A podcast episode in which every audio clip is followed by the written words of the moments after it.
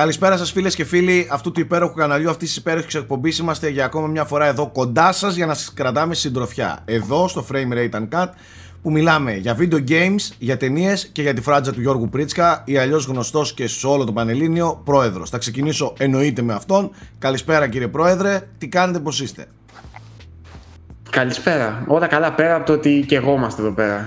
Κύριε, αν και έχετε αριδέα, δεν θέλω να μάθω τι κάνει η Κρήτη που είναι κοντά στην Αίγυπτο.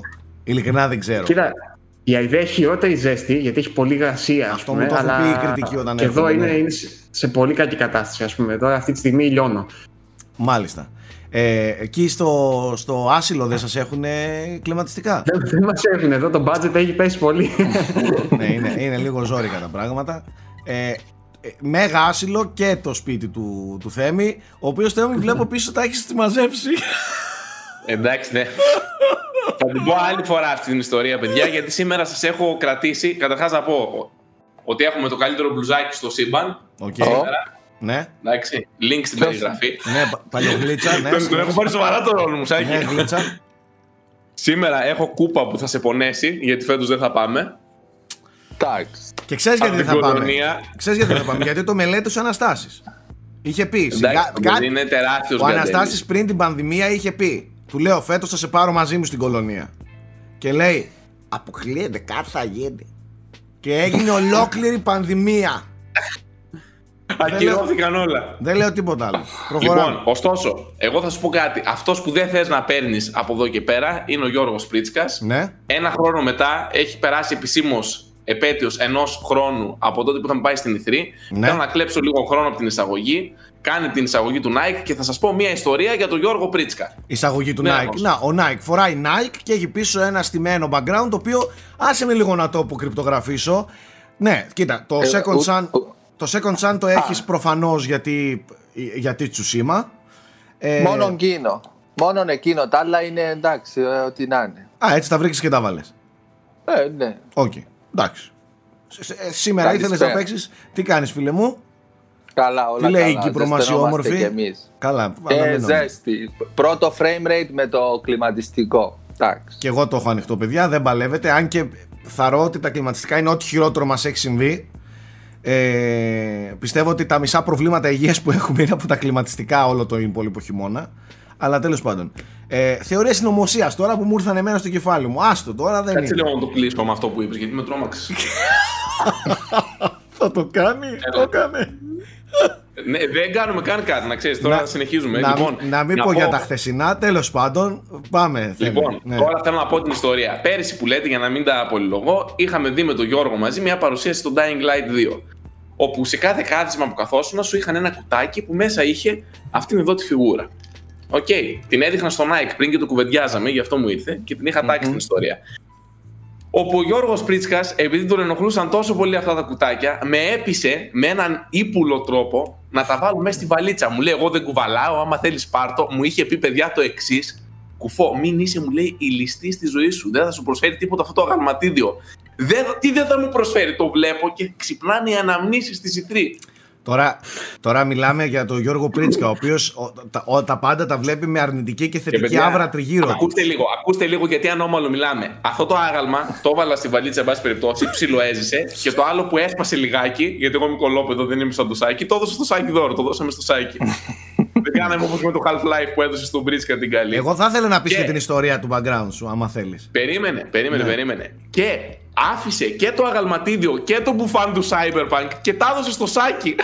Παιδιά, δεν τον ενδιαφέρει τίποτα αυτό τον πρόεδρο. Αλήθεια, Όχι, μα δεν την το- Παναγία δεν το τον έχω νοιάζει. συνειδητοποιήσει. Δεν τον νοιάζει. Ότι δεν, δεν τον νοιάζουν τα υλικά αγαθά. Είναι ζεν πλέον. Εγώ θα, θα το γυρίσω σε ένα θετικό αυτήν την ιστορία, ότι ο Θέμης ήταν διατεθειμένος για να δεις πόσο καλός φίλος είναι. Κουβαλούσε το αγαλματί το οποίο ήταν ένα κουτί τέτοιο, παιδιά. Ένα κουτί τέτοιο για να το προστατεύει. Για να το πάει στο σάκι και του έδωσε και το καλό. Οπότε για μένα. Όχι, εντάξει, το καλά. σπασμένο μου. κράτησα. Δεν Το ήμουν σπασμένο μου. εντάξει, εντάξει. εντάξει, εντάξει, Είναι, εντάξει. μέχρι ένα Εντάξει, σημείο είναι εντάξει. καλός. Μετά αρχίζει το κολοπέδι. δεν είναι. Εντάξει, είπαμε. ναι, δεν είναι, δεν είναι όλοι οι Σάκη Καρπάς που δίνουν χαλασμένες συλλεκτικές τους. Κρατάνε τις Εντάξει, χαλασμένες ε. και δίνουν τις καλές στους φίλους τους. Δηλαδή, Σάκη, εσύ έδωσε την καλή του Γιώργου, ναι. Ναι, εγώ, εγώ έχω Και δώσει την καλή ο στο Θέμης- Γιώργο. Ο Θέμης σου Εγώ έδωσε του το έδωσα τη σπασμένη. σπασμένο. λίγο Εμένα το μου έδωσε τη χεράκι, το ένα. σπασμένη. Και εγώ, και εγώ του έδωσα σπασμένη. Η βαλίτσα του δεκαρτέλ του είπα Σάκη, η μία έχει σπασμένη λίγο λαβή.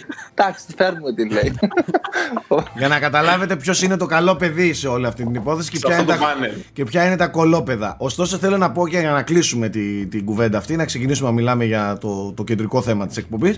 Να πω ότι ο Γιώργος Πρίτσε γενικότερα, δεν ξέρω αν το έχετε παρατηρήσει, βρίσκεται σε ένα ζεν. Δεν είναι μαζί μας. Αυτή τη στιγμή μιλάμε με το. Πώς να το πω τώρα, με, με τη φυσική υπόσταση που, υπόσταση που έχει αφήσει έτσι απλά να, να γυρίζει τριγύρω μας ας πούμε. Κανονικά ο Γιώργος δεν είναι εδώ, είναι, είναι, είναι μια ψυχή η οποία ταξιδεύει στους ουρανούς, ε, στα Ρε σύννεφα. παιδιά, αλήθεια τώρα. Είχε το μπουφάν του Cyberpunk το υπερσυλλεκτικό και το έδωσε. Δεν τον ενδιαφέρε. Δεν το- Που είναι ρούχο, Ρε θα το αγόρι, μου, βάλεις. ρε αγόρι μου, ο άνθρωπος μιλάμε ότι έχει κινητό TP-Link και δεν είναι κανένας user που δεν δουλεύει κινητά, δουλεύει πολύ, όλη μέρα στο Twitter. Ε, έχει ένα κινητό TP-Link, το έχει διαλύσει, το έχει σπάσει κτλ. Δεν είναι θέμα τσιγκουνιάς ή όχι για να Ας μην πάρει. το πω και αυτό. Ούτε οικονομικό θέμα είναι. Μπορεί να πάρει ένα κινητό. Δεν το παίρνει. Ξέρεις γιατί, γιατί μα μου κάνει. Ε, αυτό είπε, παιδιά, στην ηθρή την προηγούμενη. Ο άνθρωπος. Ε, του είχε δώσει ο Σάκης γιατί χρειαζόταν να βγάζουμε φωτογραφίες σε διάφορα σημεία. Και το TP-Link δεν βλέπετε, πέταμα. Ναι. Είναι και το 2000 πόσο. Και του δίνει ένα κινητό και μετά του λέει κράτα το ρε. Ε, και λέει ο πρόεδρος, Όχι, αφού δουλεύει ακόμα το Αφού TP-Link. έχω. Έχω. Και του το έδωσε πίσω. Παιδιά, δεν υπάρχει. δεν τον ενδιαφέρει τίποτα από υλικά αγαθά. Του Είναι δίνε- πνεύμα. Του δίνει ένα καλό Huawei νομίζω είδε και λέει αφού έχω. Ω, πάρ' το. Που δουλεύει, ούτε καν αφού έχω. Τι να το κάνω λέει, ρε, πάρ' το. δεν το χρειάζομαι. Τέλος πάντων, αρκετά ασχοληθήκαμε με το Zen. Ε, ας μιλήσουμε για τα δικά μας. Θέμη, ξεκινάμε με την επικαιρότητα. Ε, πού Ναι, έχουμε είμαστε, πού πολύ βρισκόμαστε; θεματάκια. Παρακαλώ. να σχολιάσουμε. Ε, δεν ξέρω αν θες να μιλήσουμε για τους νέους Battle Royale παίκτες που έχουν μπει στην αρένα. Ο ένας είναι από τη Ubisoft, είναι το Hyperspace. Έκανε λίγο ντόρο, ε, το οποίο κυκλοφόρησε σε beta, αλλά για να πάρεις κλειδί πρέπει να βλέπεις στο Twitch streamers και ξέρεις αυτό που έκανε Νέα το μόδα Valorant αυτό, ναι. και έχει λίγο... Εντάξει, δεν ξέρω αν το είδατε πώς σας φάνηκε. Ένα ήταν αυτό. Δεύτερον είναι τα Worms, τα οποία και αυτά γίνονται Battle Royale.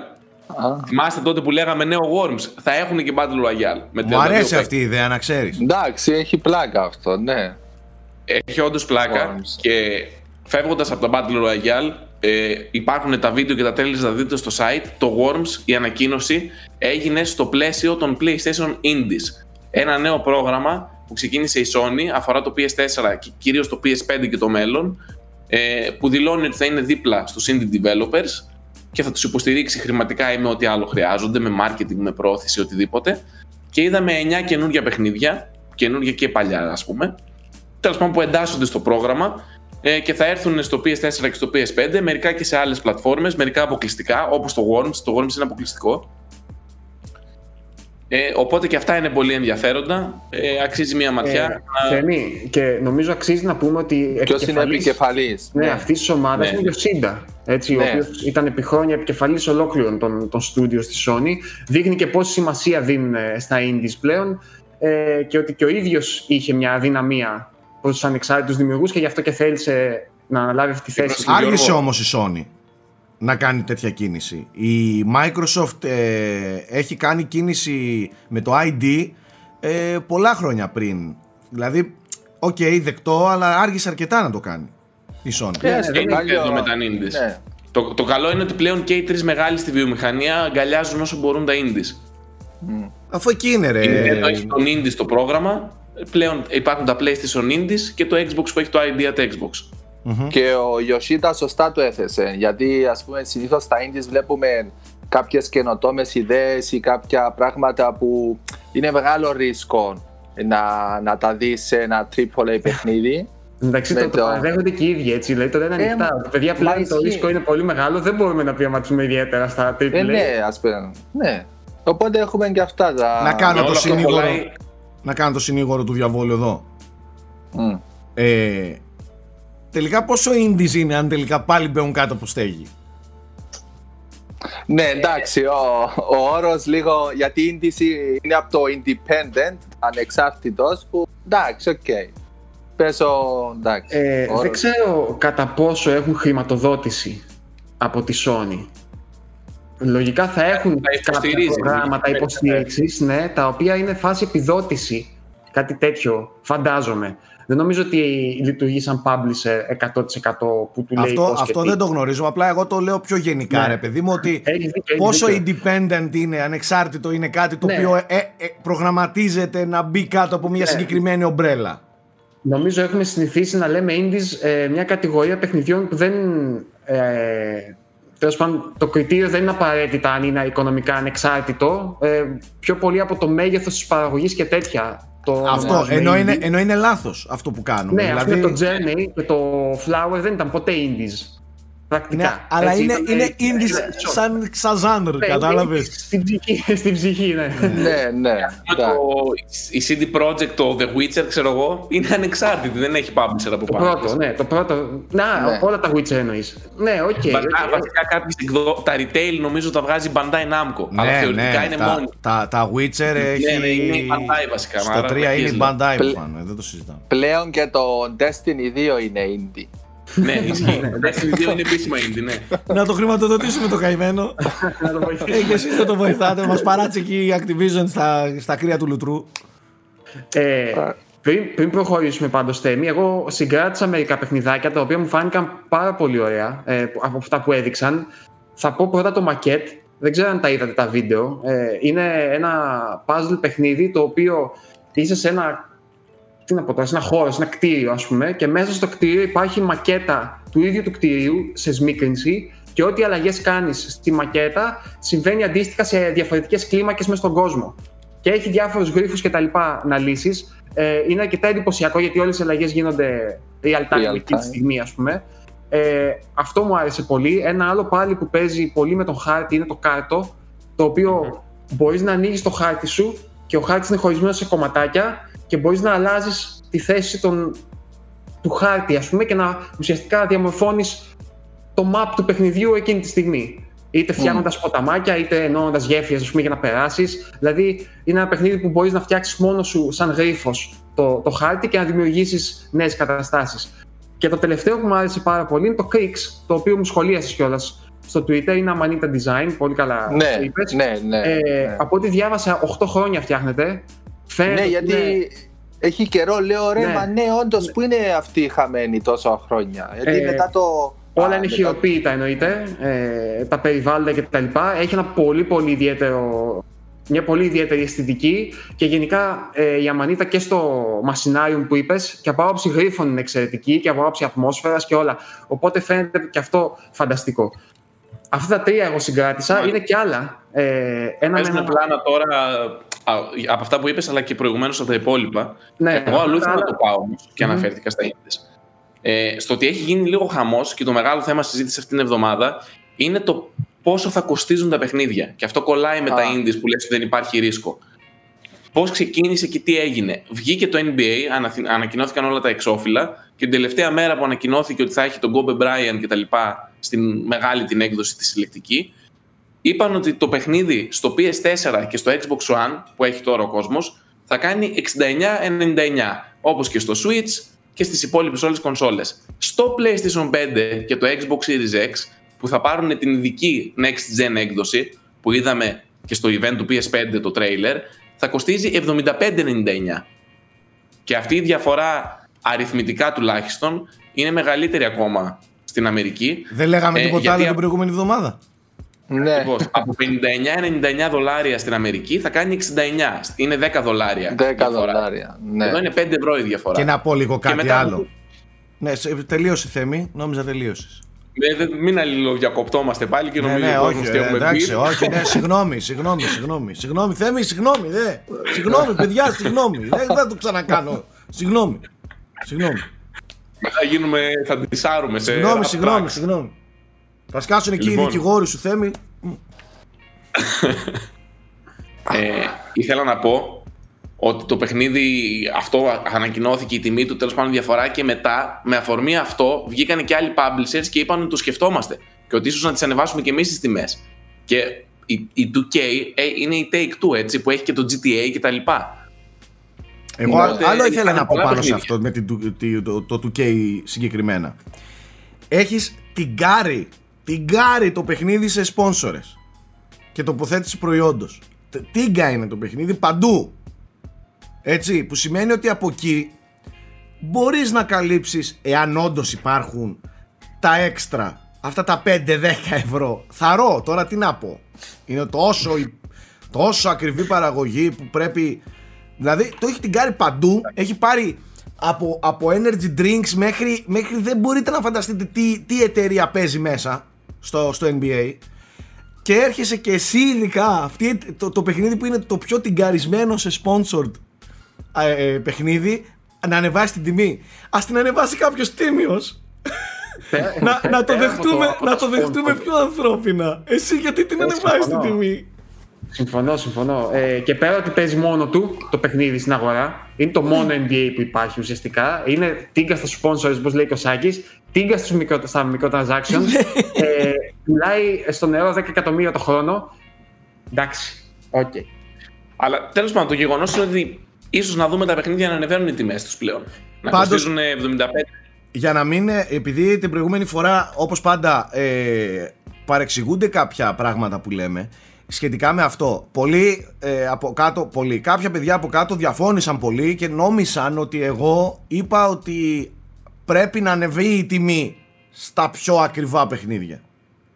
Εγώ αυτό που είπα την προηγούμενη εβδομάδα δεν ξέρω αν το έθεσα λάθος ή αν εσείς το πήρατε λάθος το, το, το αντιληφθήκατε λάθος εγώ είπα ότι αν ένα παιχνίδι του, των 8 ωρών και των 10 ωρών κοστίζει 59,99 τα παιχνίδια των 50 και των 100 ωρών τότε θα έπρεπε, θα μπορούσαν, όχι θα έπρεπε, θα μπορούσαν να πούνε ότι κοίταξε να δεις, εγώ θέλω 80, θέλω 100 ευρώ. Δεν είπα ότι έτσι πρέπει να γίνει. Είπα τι, τι θα μπορούσαν να λένε αυτοί εφόσον υπάρχει καρτέλ στα 59-99. Είπα ότι ή οι μικρές παραγωγές ή τα μικρά παιχνίδια του 8 ώρου να πάνε στα 30 ευρώ ή λέω στη, στην τελική τα πολύ μεγάλα να πάνε 100. Δεν λέω ότι πρέπει να πάνε 100. Εγώ θεωρώ ότι τα παιχνίδια ήδη είναι ακριβά. Ε, οι, οι παραγωγές άσχετα το πόσο μεγαλώνουν δεν νομίζω ότι θα έπρεπε να επηρεάζεται ε, η, η τιμή και η τσέπη του, του, του gamer ε, ήδη οι κονσόλες, ήδη τα περιφερειακά, ήδη τα παιχνίδια είναι ακριβά θα μου πεις βρείτε άλλα μοντέλα βάλτε άμα θέλετε κι εσείς ξέρω εγώ τοποθέτηση προϊόντων σε κάποια σημεία έτσι για να βοηθηθεί το πράγμα ε, Ε, απλά δε- τα άλλα μοντέλα τα έχουν βρει σάκι και είναι τα microtransactions. Ε, ναι, εντάξει, Πιστεύω δηλαδή- ότι γι' αυτό βλέπεις όλες τις μεγάλες παραγωγές έχουν 500 DLC και 500 τέτοια. Ωραία, να έρθει κάποια Ναι, εταιρεία τότε και να μου πει ότι παιδιά, χρεια- δεν βγαίνει η παραγωγή μας. Δεν βγαίνει. Το, το Cyberpunk. Παιδιά δεν βγαίνει. Δώσαμε πολλά, πολλά εκατομμύρια για να, το, για να το δώσουμε. Ή θα βάλουμε μέσα microtransactions και τοποθέτηση προϊόντος ή θα το βάλουμε 80 ευρώ. Ποιο είναι πιο τίμιο; Το δεύτερο, 80 ευρώ. Ναι, στη Έτσι χειρότερη. πιστεύω Στη τουλάχιστον. χειρο... Εγώ θα προτιμούσα να δώσω 20 ευρώ και 30 ευρώ παραπάνω. Και 50 εγώ σου λέω ρε φίλε για ένα Cyberpunk. Αλλά να ξέρω Ναι, ότι. για, παιχ- για παιχνίδι που ξέρεις σίγουρα. Ναι, να όμως ξέρω την ότι δεν έχει ποιότητα του και το pay to win περιεχόμενο. σύστημα, που δεν έχει microtransactions, που δεν με φλωμώνει συνέχεια με, με τοποθέτηση προϊόντων κτλ. Δεν είναι κακό η τοποθέτηση προϊόντων. Ε, στο 2020 ζούμε, αν είναι δυνατόν. Το θέμα είναι να μην, να μην υπερβάλλουν πάνω σε αυτό, όπως κάνει π.χ. το NBA, το οποίο έχει φάει και κράξιμο γι' αυτό. Τέλος πάντων, αυτή είναι η άποψή μου για τα παιχνίδια. Εγώ πιστεύω υπάρχει και ένα άλλο πρόβλημα γενικά με τις τιμές των παιχνιδιών, ότι είναι πολύ παρεξηγημένες. Δηλαδή, καμιά φορά, άμα δεις ένα παιχνίδι στα 20 ευρώ, δεν λέω για μας τώρα, οκ. αλλά πολλοί το θεωρούν, ε, τι είναι αυτό τώρα μικρό παιχνίδι, καταλαβέ. Ψιλο υποτιμάται κατευθείαν η αξία του μόνο και μόνο από την τιμή. Δεν ξέρω αν το έχετε παρατηρήσει αυτό. Λες, εντάξει, αυτό του 20 ευρώ είναι. Πόσο καλό μπορεί να είναι, ξέρω εγώ, ή πόσο περιεχόμενο να έχει. Στην τελική, Εννοείς τε- launch τιμή ή αφού του έχει πέσει; Αφού του Ενώ έχουν περάσει. ενώ στην εκεί το A Plague Ναι. Tale Innocence ε, μπορεί να υπήρχε κόσμος που επειδή έκανε 40 ευρώ να το έβλεπε Ναι. με κλειστό μάτι. Τώρα αυτό είναι κανονικό μεγάλο παιχνίδι. Ναι, και το, ο- ναι, ισχύει. το Plague Tale έπρεπε να κοστίσει μεγάλη- 59. Πόσο; 59 έπρεπε να κοστίζει, όχι 30, 29 και 35. Ναι, Μεγάλο παιχνίδι, ναι, κανονικότατο. είναι. Ναι. Είναι μεγάλο παιχνίδι, αλλά ας πούμε λόγω 10 ωρών το κοστολόγησαν εκεί πέρα. Δεν είναι άσχημη η κίνησή τους, οκ. Απλά πολλοί μπορεί να το παρεξήγησαν και λόγω τιμής. Και το παρεξηγούν λόγω τιμής. Βρε, αυτοί πολύ καλά έκαναν. Απλά θέλω να σου πω ότι και το Plague Tale θα μπορούσε να πει: Όχι, παιδιά, εγώ θέλω να είμαι αφού είμαι κανονικό παιχνίδι. Γιατί να μην Ναι, πάω κι εγώ εντάξει. στα 59-99. Ε, ίσως επειδή ήταν ε, νεο...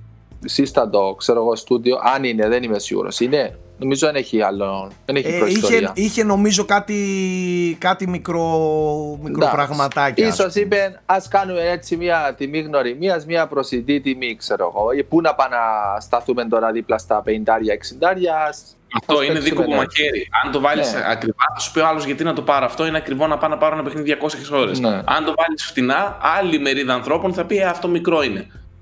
Εντάξει, πλέον είναι αρκετά. Δηλαδή, δεν, βλέπεις συχνά του 30-40 είτε τα π.χ. τα Crash τα remakes, τα Spyro τα remakes, το, το Man of Medan, το Concrete Genie, τα Trine, το, το Styx το 2. Δηλαδή, Ακόμα και εντάξει. τη Microsoft πολλά, το State of Decay π.χ. τε- budget τιμή ήταν. Α, ναι, Το δύο. και αυτό. Και αυτό, ναι, ξέρω εγώ. Αυτό όμως Τα- που, που. Ναι. Τα δύο, τα, το Unravel όταν βγήκε το 2 είχε πακέτο retail με τα δύο μέσα και αυτό καλή τιμή. Εντάξει. ναι. Ε, Αυτό όμως που εν τέλει μένει δεν είναι μια ζυγαριά που από τη μία πλευρά έχει ώρες και από την άλλη πλευρά έχει ευρώ. Αυτό που εγώ θεωρώ και στο τέλος κρίνεται η αγορά σου και όχι από πριν ε, είναι το τι εμπειρία και τι μέγεθος θα, ε, συναισθημάτων και, και ε, καλοπέρασης και διασκέδασης θα σου χαρίσει εν τέλει ένα παιχνίδι. Ε, εκεί αρχίζεις και ζυγίζεις. Εάν αυτά τα 20 ευρώ άξιζαν να τα δώσεις για ένα indie τριών ώρων. Γιατί συγγνώμη αλλά το, το, το Inside ας πούμε ή το Journey ή το Limbo που είναι παιχνίδια του 2 ώρου και του 3 ώρου ε, και 50 να μου λέγανε στο τέλος δεν θα έλεγα α το παιχνίδι για πέταμα για 50 ευρώ θέλω να πω ότι τελικά η ζυγαριά δεν είναι έτσι ακριβώς Βέβαια, στις εποχές που ζούμε, ο άλλος θα το προσέξει αυτό. Και θα πει ότι ρε φίλε, Ναι. δεν μπορώ να δώσω 30 ευρώ για να ασχοληθώ μισό απόγευμα. Είναι και αυτό ένα θέμα. Ε, γι' αυτό ότι ξέρεις, ψάχνεις, ζυγίζεις, βλέπεις και ανάλογα με τα γούστα. σου. Ο άλλος μπορεί να θέλει 3 ώρες να δώσει κάποια ευρώ, αλλά να πάρει 3 ώρες σούπερ ποιοτικές. Τι να κάνουμε. Έτσι, έτσι γουστάρει. Κάποιος θέλει απλά να σκοτώσει την ώρα του για 150 ώρες. Και έχει μόνο 50 ευρώ στην τσέπη. Δεκτό. Ε, γι' αυτό, γι' αυτό που όλα πουλάνε. Γιατί εκεί έξω υπάρχουν ε, κάθε λογή. Αυτό λέω, εντάξει. Ο Γούστα καθένας και έχει τους άτομα δικού, τα δικά και του εντάξει. κριτήρια για το πώς θα προβεί με τα ε, 20, 30, 100 ευρώ που έχει στην τσέπη του. Δεν Ναι. είναι φίξη για όλους μας. Έτσι, παιδιά, πρέπει να λειτουργείτε και τέλος. Κατάλαβε. Αυτό. Πάντως το αντάλλαγμα όχι microtransactions και υψηλότερη τιμή, εγώ ψηφίζω υψηλότερη τιμή ξεκάθαρα. Αν είναι όντως να, τυ- να τίθεται τέτοιο θέμα για τις μεγάλες παραγωγές. Εκτός αν είσαι σε γιγαντιά εταιρεία και τα βάλεις όλα μέσα. Και υψηλότερη Αυτό, τιμή εννοείται. και microtransactions Το και. remaster του GTA θα κοστίσει 75 ευρώ να μου το θυμηθείς. θα όχι. βγει remaster και θα κάνει και 75 ευρώ. Ρήμα. Ποιο remaster. Το, το GTA ρε που θα βγει στη Αυτό νέα που γενιά. ανακοινώθηκε. Ναι, αυτό που ναι. ανακοινώ- Ε, όχι ρε. Αφού το πλέον το... Είναι 30 έχει το. δεν- Θα τους Σου φάνε, βγήκε να το δεν παίξεις στο γίνεται. PS5, αδερφέ. Παιχνίδι δεκαετία θα τους φάνε. Α. Δεν υπάρχει περίπτωση. θα τους φάνε ζωντανούς. Το Γιώργο το είναι προγραμματισμένο βέβαια και δεν μας μιλάει. Παιδιά, ναι, είμαι πολύ προβληματισμένο με αυτό το θέμα. Ε, νομίζω ότι το πρόβλημα είναι βαθύτερο, δεν λύνεται δηλαδή εύκολο. Δηλαδή, Ναι. νομίζω το πρόβλημα ξεκινάει από την αντίφαση που υπάρχει εκφύσεως μεταξύ μιας δημιουργίας ας πούμε, ας πούμε καλλιτεχνικής και ενός προϊόντος που πρέπει να απολυθεί και πρέπει να έχει αξία για τον καταναλωτή κτλ.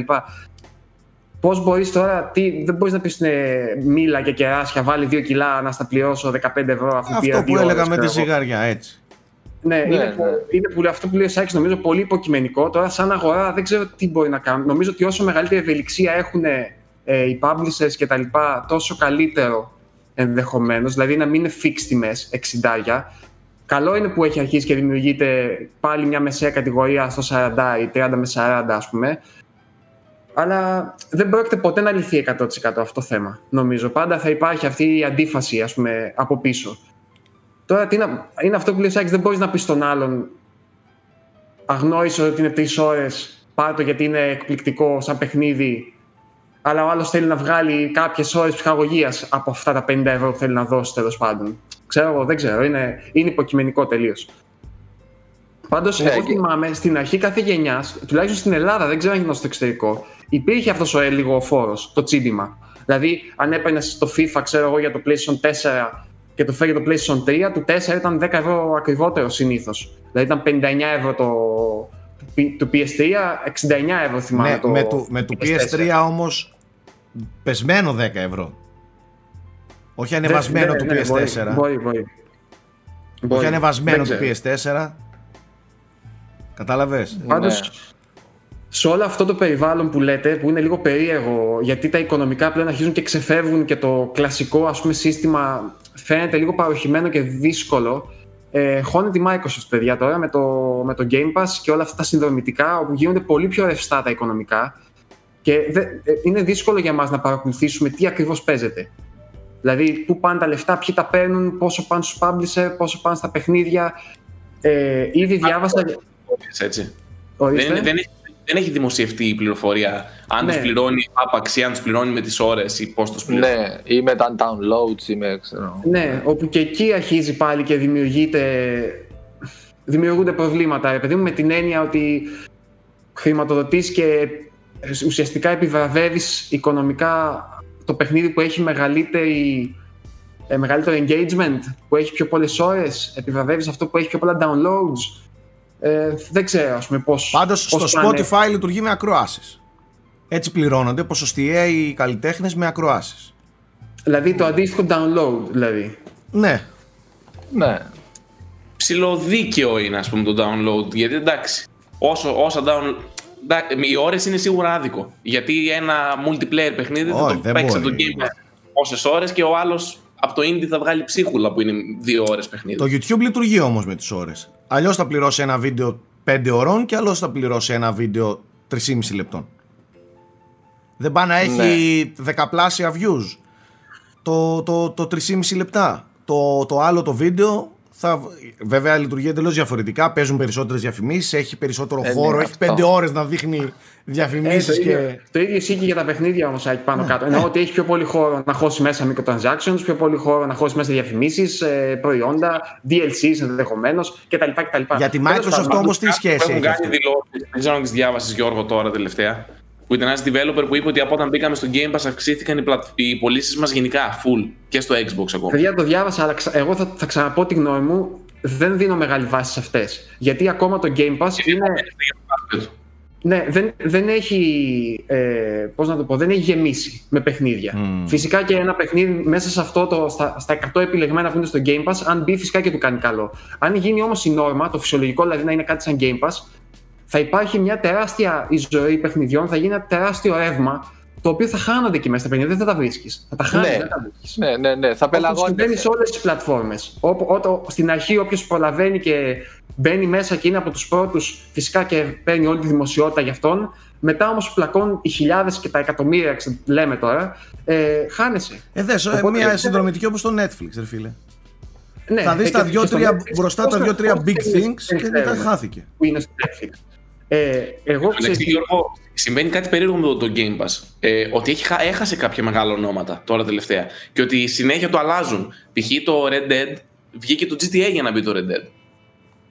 Εντάξει. Κατάλαβες; αυτές οι Και τώρα, τώρα συμφωνίες τελευταία δεν- παρατήρησα και α, αυτό εκεί εκεί πέρα λέω: Δες πώς μπορείς να την πατήσεις από τη συνδρομή. Εγώ είχα ξεκινήσει το Life is Strange 2 από το Game Pass και βγήκε τώρα. Ε, γι' αυτό. Ήταν, ήταν ένα, ένα χρόνο, ξέρω εγώ, δεν ξέρω πόσο ήταν. Και πάω Ναι. τι προάλλε να δω, λέω: Για να δω, το έχω κατεβασμένο το επεισόδιο 2 ή μόνο να το παίξω. Για μένα αυτό είναι μεγάλο αγκάθι στο Game Pass. Γι' αυτό Δηλαδή, για μένα Και είναι μπαμ, αδιάφορο. έφυγε. Θεω, ναι, Και εκεί θεωρώ ότι μετά όταν λέω, μπαίνει «Α, κάτι όχι, πρέπει να δεν μένει πρέπει να μέσα. τους- Να του βάζει.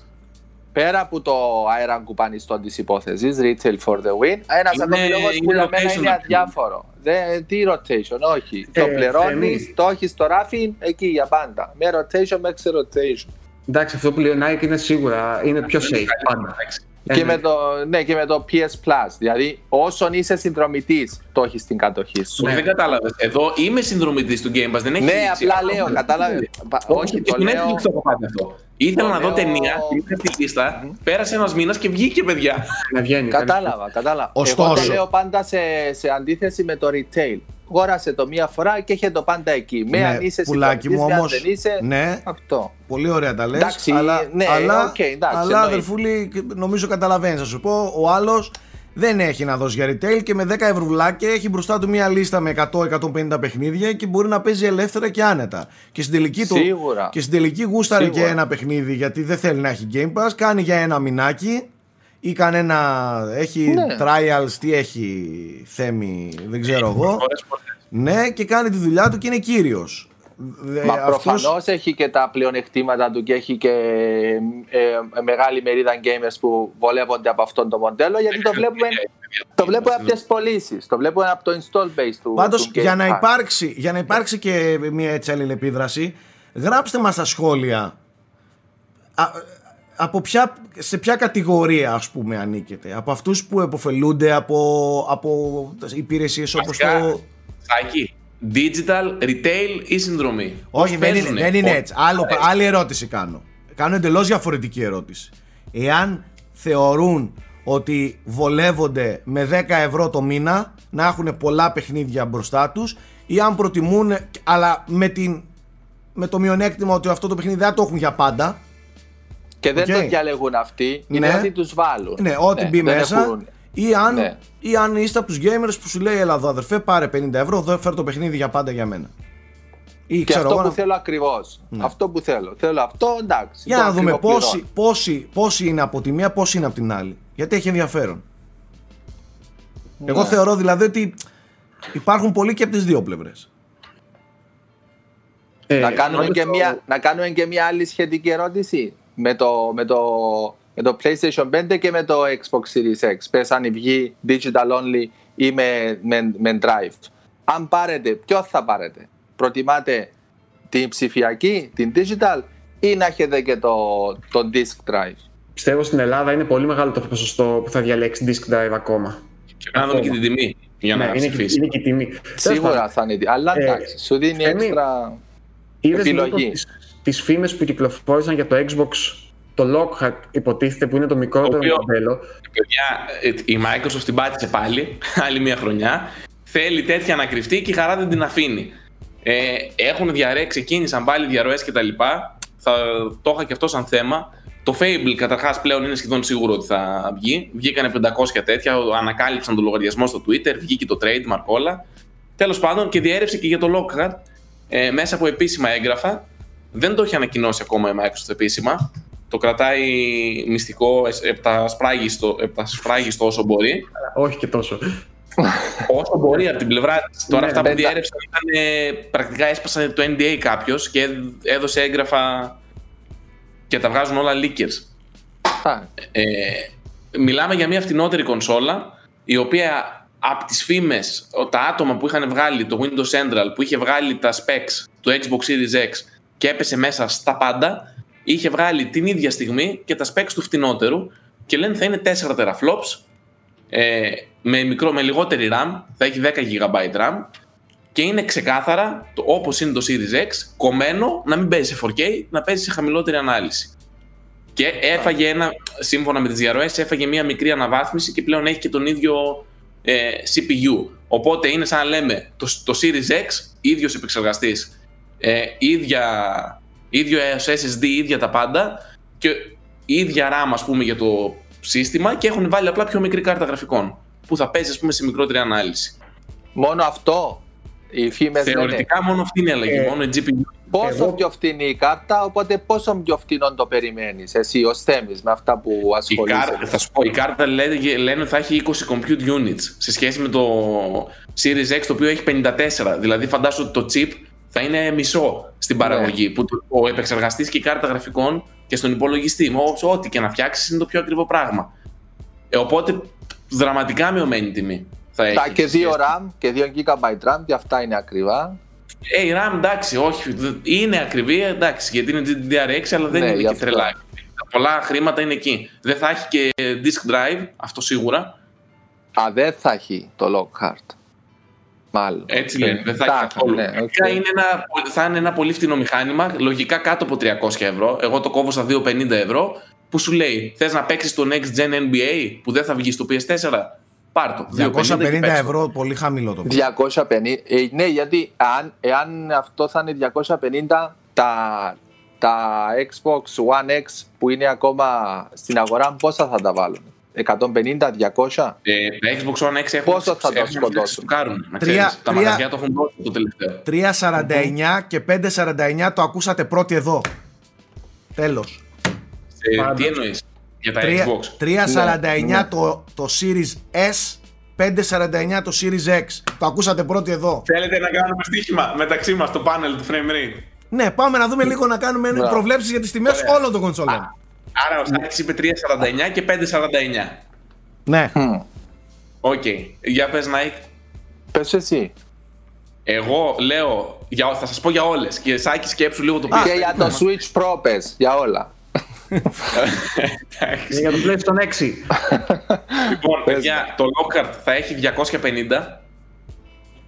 Το μεγάλο το Xbox θα έχει 500, δηλαδή 499.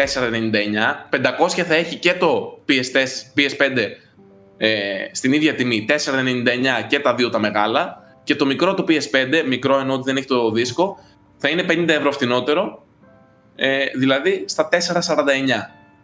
Άρα ε, 2,50, 2,49 ας πούμε, και 2,49, 3,49 και μετά στην ίδια τιμή 4,99 και τα δύο. Μμ. Εγώ Οκ. δεν νομίζω να παίξουν σε ίδια τιμή το PlayStation με το Xbox. Μην παίξει μικρότερη τιμή το Xbox, ε, γιατί ακούγονται κάτι τέτοια ακραία. Το Series X. Ότι θα μπει μέσα η Microsoft, θα φεσωθεί καλά. Τέλος πάντων, ναι, αυτά είναι σενάρια. Ε, εγώ PlayStation 5 προβλέπω είναι λίγο ζώρικο ε, έχω την εντύπωση ότι θα παίξει πολύ επιθετικά η Sony στην τιμή όπως έπαιξε και με το PS4 δηλαδή Μα. Θέλω, θέλω να κάνω πρόβλεψη ακραία 3.99 αν και το θεωρώ λίγο δύσκολο θα πω 4.50 εγώ στο στο, Στο PS5, μεγάλο; στο PS5 το μεγάλο Ναι. ναι. Και το 3,90 μικρό; και 3,99 το μικρό. Μπορεί και 3,49 το μικρό. 100 ευρώ ρε μαλάκα για ένα CD. Ναι. Οκ. 50 ευρώ δεν θα έχει νόημα τότε. Ο άλλος να Ναι, προτιμήσει για, το ναι, μη. ο άλλος για, για 50 ευρώ γιατί να... Για 50 ευρώ γιατί να μην αυτό έχει το του δισκάκι του, το Blu-ray, Έξω από ξέρω τα εγώ. τι. δισκάκια. Γι' αυτό. Η τιμή- Είναι... Και εγώ έτσι το... 100 εγώ ευρώ τα θεωρώ βλέπω το- κάτω εγώ, ναι. Ναι, εγώ θεωρώ το, το Xbox Series S θα είναι το πιο φθηνό από τα 4. Πες 300. Το, μετά το, το PlayStation το ψηφιακό, 350. Το, το PlayStation 5 με το Disk Drive θα είναι 450, θα είναι 100 ευρώ διαφορά, αλλιώ τα 50 στην ουσία Ίσως όμως το κάνει η Sony μόνο 50 και στην ουσία θα κάνει upselling, όλοι θα πηγαίνουν για το Disk Drive. Δηλαδή το άλλο θα υπάρχει απλά για να φαντάζει καλή πρόταση το άλλο. Ο- ε, όπως και να έχει, ε, 350 το Digital Only, 450 το Disk Drive και το Xbox Series X είτε 450 είτε 500 εκεί. Είτε ίδια τιμή είτε 50 ευρώ πιο πάνω από, τη, από το PlayStation 5. Εν τω μεταξύ νομίζω ότι άμα λες. Πόσο είπες το φθηνό του PS5 350. και 300 το Lockhart με που έχει μισά γραφικά, μετά σκοτώνονται το Lockhart. Εντάξει, έτσι λέω εγώ. Δεν μου κολλάει Ε, το σενάριο. Ε, Δεν πειράζει. Ίσως θα έχει, εντάξει, ίσως το ένα θα έχει κάτι. Ίσως θα έχει και ένα χρόνο Α, ένα χρόνο Game Pass, μπορεί. κάτι, ναι. Ναι, γιατί κάτι θα πρέπει να δώσεις, καταλάβες. Γιατί ο άλλος, α, ειδικά δεν θα έχει disk drive. Ισχύει. Πάντως Θα δω. συμφωνούμε ότι δεν θα μιλάμε για κονσόλες που, θα ξε... που μπορούν να πουλήσουν πάνω από 600 ευρώ.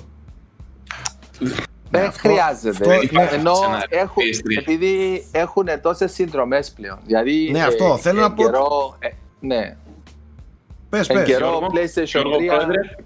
Παιδιά, δεν έχω ιδέα για τις τιμές των μεγάλων. Το μόνο που... Έτσι κι αλλιώς Καλή εμένα μας πες δεν μου τα έχει, κάνουν δώρο. αφού- Γιατί δεν το λες; Guess. Έτσι κι αλλιώς δεν εμένα μου τα ξέρω, δίνουν αλήθεια. δώρο. Δεν έχω να, δεν με Θα, απασχολεί. θα σας πω τι, τι έχω διαβάσει και από εκεί τι συμπέρασμα μπορώ να βγάλω. Έχω διαβάσει τον Spencer να λέει ξεκάθαρα στο Wire νομίζω ήτανε ε, ότι είμαστε μια μεγάλη εταιρεία, μπορούμε να πάρουμε μεγάλα ρίσκα χωρίς να έχουμε ιδιαίτερο τέτοιο.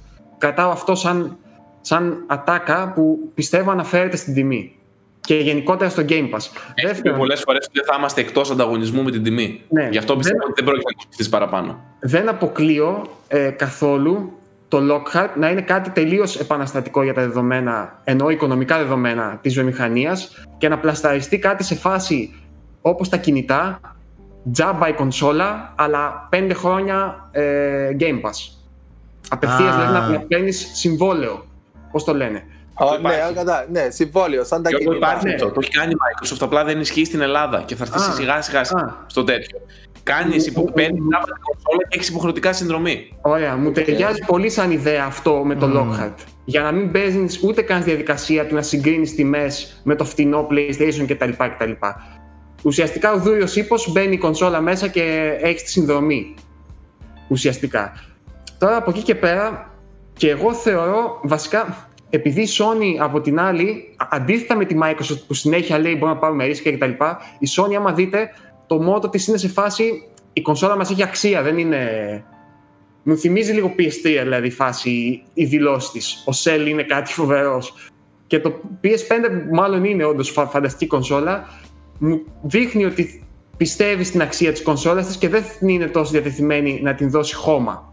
Για μένα δηλα- δηλαδή δεν μπορώ να φανταστώ πιο φτηνό από 450 το PlayStation. Έτσι όπως, έτσι όπως ακούω ότι χρεώνει το SSD, οι μνήμες κτλ. κτλ. Τώρα ξαναλέω, από εκεί και πέρα, αν η Microsoft τους πιέσει πολύ και αναγκαστούν λόγω ανταγωνισμού να πέσουν πιο κάτω, Άρα Δεν πόσο ξέρω. προβλέπεις; Θέλουμε νούμερα. Ναι, ωραία. νούμερα, η λογική νούμερα. μου λέει ότι θα είναι και τα δύο στα 450, 450 ή 500. Δεν πιστεύω Τα πιο φτηνά. κάτω ούτε πιο πάνω. Τα φτηνά, ε. Ε. Δεν θα μου έκανε εντύπωση αν η Sony, ας πούμε, εκεί ρισκάρει, γιατί νομίζω ότι συμφέρει τις εταιρείες να πάνε σε, disc, σε discless κονσόλα. Πιο, πολλά, ε, πιο πολύ μερίδιο από τα digital shares, σίγουρα δουλεύει σε internet περισσότερο. Νομίζω ότι πιο πολύ τους βολεύει να μην έχει δισκάκι. Ε, οπότε ίσως να είναι και 3,70 ας πούμε, κάτω από 4 δηλαδή. Αλλά μετά, Ναι. μετά οι, οι, οι τωρινές κονσόλες πιστεύω βγαίνουν, βγαίνουν από το παιχνίδι εντελώς.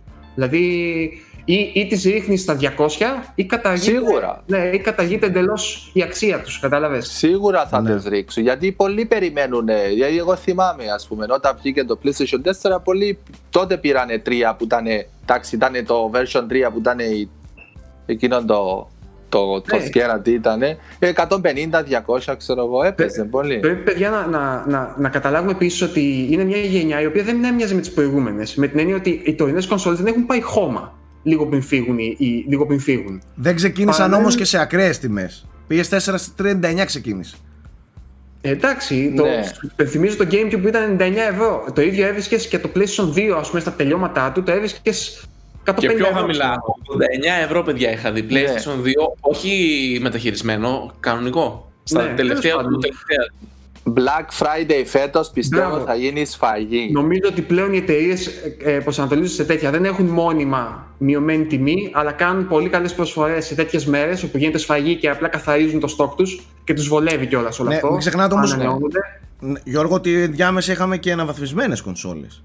Γιατί, Ε, Γι' αυτό, γι' αυτό, γιατί, γι' αυτό. γιατί, ε, τα, τα πρώτα, τις πρώτες κονσόλες, το PS4 Slim και το Xbox One S, το οποίο έχει και discless Xbox One S, Μπράβο, ναι, με ναι. Minecraft εγκατεστημένο κτλ. βγαίνουν σε τιμές χώμα. 155 ευρώ και κάτι τέτοια.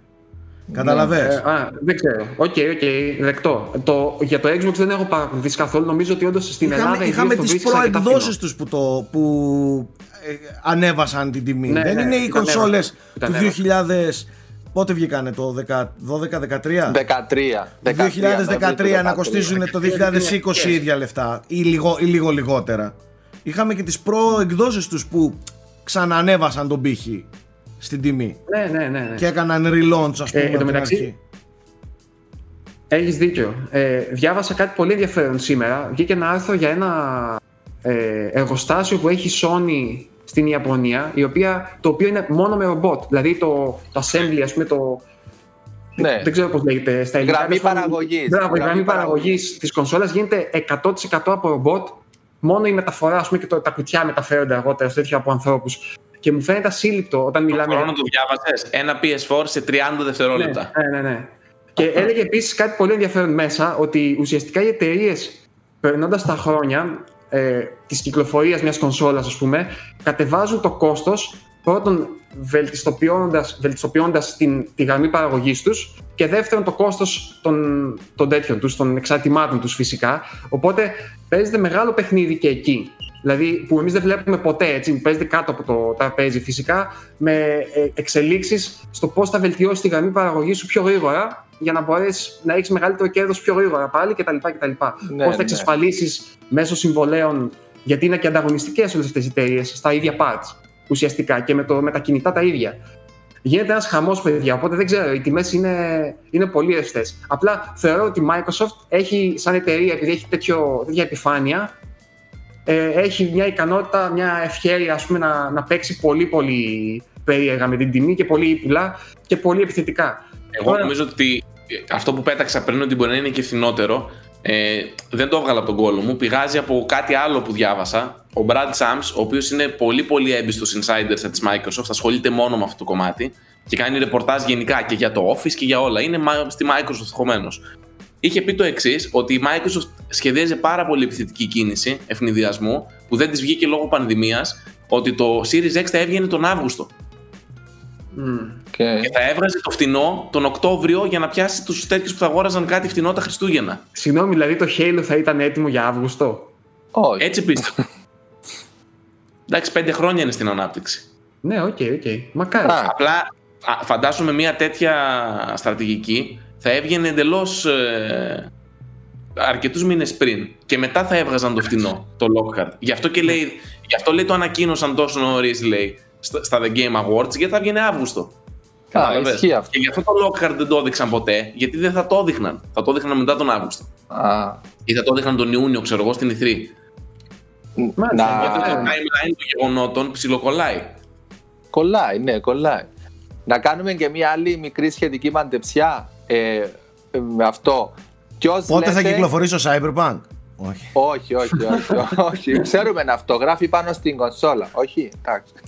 Ε, ποια, θα, ποια από τις δύο θα πει πρώτη τιμή; Η Sony ή η Microsoft; Για οποιαδήποτε, οποιοδήποτε μοντέλο. Ποια θα είναι η πρώτη που θα πει τιμή; Νομίζω Εγώ η λέω η Microsoft, Sony. εγώ νομίζω ότι η Microsoft είναι λίγο πιο μπούφο σε αυτό και θα πέσει σε πάγια. και θα το πει. Εγώ θα το- νομίζω ότι επειδή το πει η πρώτη. ύπαρξη όλη του Lockhart, του φτηνού του Xbox, βασίζεται στην τιμή του. Πιστεύω ότι πάση θυσία θα το πούν τελευταία στιγμή. Της Ναι, Microsoft. αλλά Και ε, πρώτη η, η της Sony. πρώτη, η πρώτη τιμή που θα ακουστεί, η επίσημη τιμή, θα είναι για κονσόλα PlayStation ή για κονσόλα Xbox; Για κονσόλα PlayStation θα ακουστεί τον Αύγουστο. Εσύ λέει PlayStation. Πρόεδρε; Ναι, όντως. Θεωρώ ότι είναι Εντάξει. δύσκολο το- τώρα τον Ιούλιο που, λέει, που έχει Microsoft το, το event της να μιλήσει για τιμή. Πιστεύω θα δούμε μόνο παιχνίδια. Μετά, Συγγνώμη ρε μαλάκες, τον, τον Ναι, αλλά Εύρο κυκλοφορούν εν- οι κονσόλες τον Οκτώβριο. Πότε θα μας το πούνε, ένα μήνα πριν; ναι, ναι, εγώ πιστεύω ότι θα το πούνε ε, δύο μήνες πριν, ας πούμε, κάτι τέτοιο. Ε, τι, δύο Εγώ μήνες πριν πιστεύω είναι η τώρα; Α, γιατί σου λέω, εντάξει. γιατί ο Σάκης έχει, ο insider ο μεγάλος έχει ακούσει ότι δεν θα πάμε προς τέλη. Αυτά να τα, να τα σημειώνουμε λίγο στα πρακτικά. Παιδιά, εγώ έχω ακούσει για κάτι Οκτώβριο Ναι, και... Ο- που, που, που πέφτουν τα φύλλα. Μέχρι Ε, δεκα- Ναι, έχω ακούσει τέτοια πράγματα. Ναι. Τώρα Α, σας μιλάει ο οκ. insider, δεν σας μιλάει ο Σάκης. Άλλος είναι αυτός. Ε, χωρίς εντελώς την τύχη θα πω και εγώ PlayStation, ας πούμε. Χωρίς να έχω να το στηρίξω σε κάποιο τέτοιο, ας πούμε. Πιστεύω ότι νομίζω- και οι δύο θα είναι πολύ κοντά. Εγώ νομίζω ότι θα πει η Sony με τη Microsoft, κοίταξε, έλα να δεις τι θα κάνουμε. Θα, θα καθίσουμε οι δυο μας και θα γράψουμε σε ένα χαρτί την τιμή και θα το γυρίσουμε, με το, και θα, και θα το γυρίσουμε ταυτόχρα. Και πιστεύω, Όχι, ότι, όχι. και πιστεύω ότι η Sony επειδή είναι πολύ πιο πονηρή, πάρα πολύ πιο πονηρή, δεν θα γράψει τίποτα. Θα γράψεις σκέτο, θα γράψεις σκέτο 99. Θα σας Και πω δεν- εγώ. Θα σας πω εγώ. Τις τιμές θα τις κάνει leak η Nintendo. Η Nintendo η οποία έκανε δηλώσεις. Δεν μας ενδιαφέρουν τα specs, εμείς βγάζουμε διασκεδαστικά παιχνίδια. Ω! Εντάξει. Καθίστε Δεν εσείς Δεν υπήρχε μετρήστε. κάτι που η δεν Nintendo- ξέραμε. Όσο οι υπόλοιποι σφάζονται, η Nintendo κολυμπάει στο χρήμα αυτή τη στιγμή και θα κολυμπάει μέχρι και το τέλος του χρόνου. Ναι, ναι, έχει, αυτό. στην Αμερική έχει μέχρι τον Ιούνιο την- το καλύτερο πρώτο εξάμεινο κονσόλας από την εποχή του Wii. Δηλαδή έχει σπάσει όλα τα ρεκόρ με το, με το Switch. Στην ε, Ιαπωνία, με τη βοήθεια του Animal Crossing που έχει ήδη πουλήσει 5 εκατομμύρια retail, μόνο retail. Ιαπωνία. Η Μόνο Ιαπωνία. στην Ιαπωνία, μόνο στην Ιαπωνία. 5 εκατομμύρια retail. Έχει, έχει περάσει και τα 14 εκατομμύρια πωλήσεις μόνο στην Ιαπωνία. Και γενικά έχει ένα momentum το οποίο είναι. Δεν ξέρω, δηλαδή το, Άσπαστο. το, το Animal Crossing του έχει δώσει τέτοια όθηση. Δεν ξέρω πού, πού μπορεί να σταματήσει. Αλήθεια. Ε, αν δηλαδή καταφέρει και κουβαλήσει αυτό το κύμα του momentum με τα Mario Collections που λένε, ε, πιστεύω θα πάει τρένο μέχρι και την κυκλοφορία των νέων κονσολών θα πάει τρένο ας πούμε. Δεν, και θα πηγαίνει τρένο και μετά γιατί θα συνεπάρχει. Δηλαδή, ναι, ναι, δεν, και εγώ και πιστεύω ότι δεν θα έχει μεγάλη επιρροή. Είπαν και κάτι άλλο, Γιώργο. Πέρα από το ότι δεν, είπαν δεν μας ενδιαφέρουν τα specs, μας ενδιαφέρει να βγάζουμε διασκεδαστικά παιχνίδια. Λέει θέλουμε όμως να επεκτείνουμε τη ζωή του Switch όσο το δυνατόν γίνεται. Ναι, θα ναι, το ναι. πάμε μέχρι, μέχρι τέρμα το Switch. Μέχρι, να, ναι, δείξει, μέχρι να βγαίνει λάσπη μέσα από την οθόνη. να βγαίνει χώμα μέσα από την οθόνη. και να το σκουπίσει έτσι τη λάσπη ρε μαλάκα τα γραφικά. Μέχρι εκεί θα του πάμε με τέρμα, ρε. Τέρμα. Κοίτα, έχει τεράστια ονόματα στα χέρια της Nintendo αυτή τη στιγμή. Τώρα δεν ξέρω πώς θα το χειριστεί. Αν θέλει να πάει σε ένα προ μοντέλο. Εγώ το, το είχα ξαναπεί ότι εικάζω ότι θα πάει και σε ένα προ μοντέλο. Θα είναι δηλαδή θα κάνει την οικογένεια των Switch 3. Τώρα πιο πολύ για να διευκολύνει third parties που ενδεχομένως θέλουν στην ίδια οικογένεια. Αλλά τι να πω τώρα, δεν ξέρω. Δεν ξέρω. Είναι, η ναι. Nintendo, ξαναλέω, είναι μια κατηγορία μόνη της όπου όποτε προσπαθεί να την ε, ψυχολογήσεις, αυτή κάνει τα δικά της. Εγώ πιστεύω δεν... αν την πεις στην Nintendo teraflops θα σου πει What the fuck is this; ναι, ναι, δεν, δεν την νοιάζει. αν της μιλήσεις για teraflops και αναλύσεις, θα σου πούνε. What? What?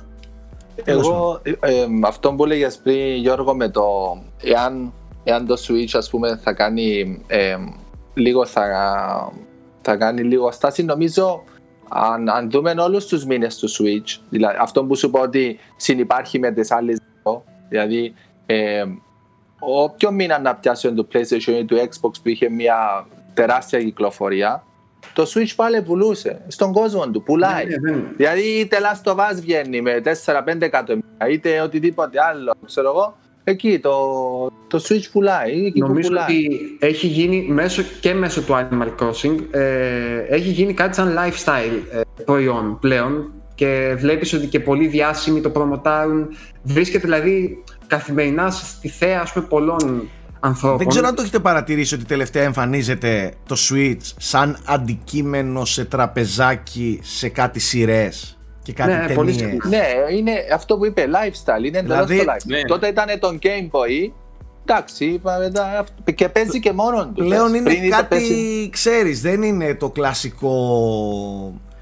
Η το, κονσόλα, ναι. Ναι, το βλέπω λίγο, ξέρεις, σαν κάτι...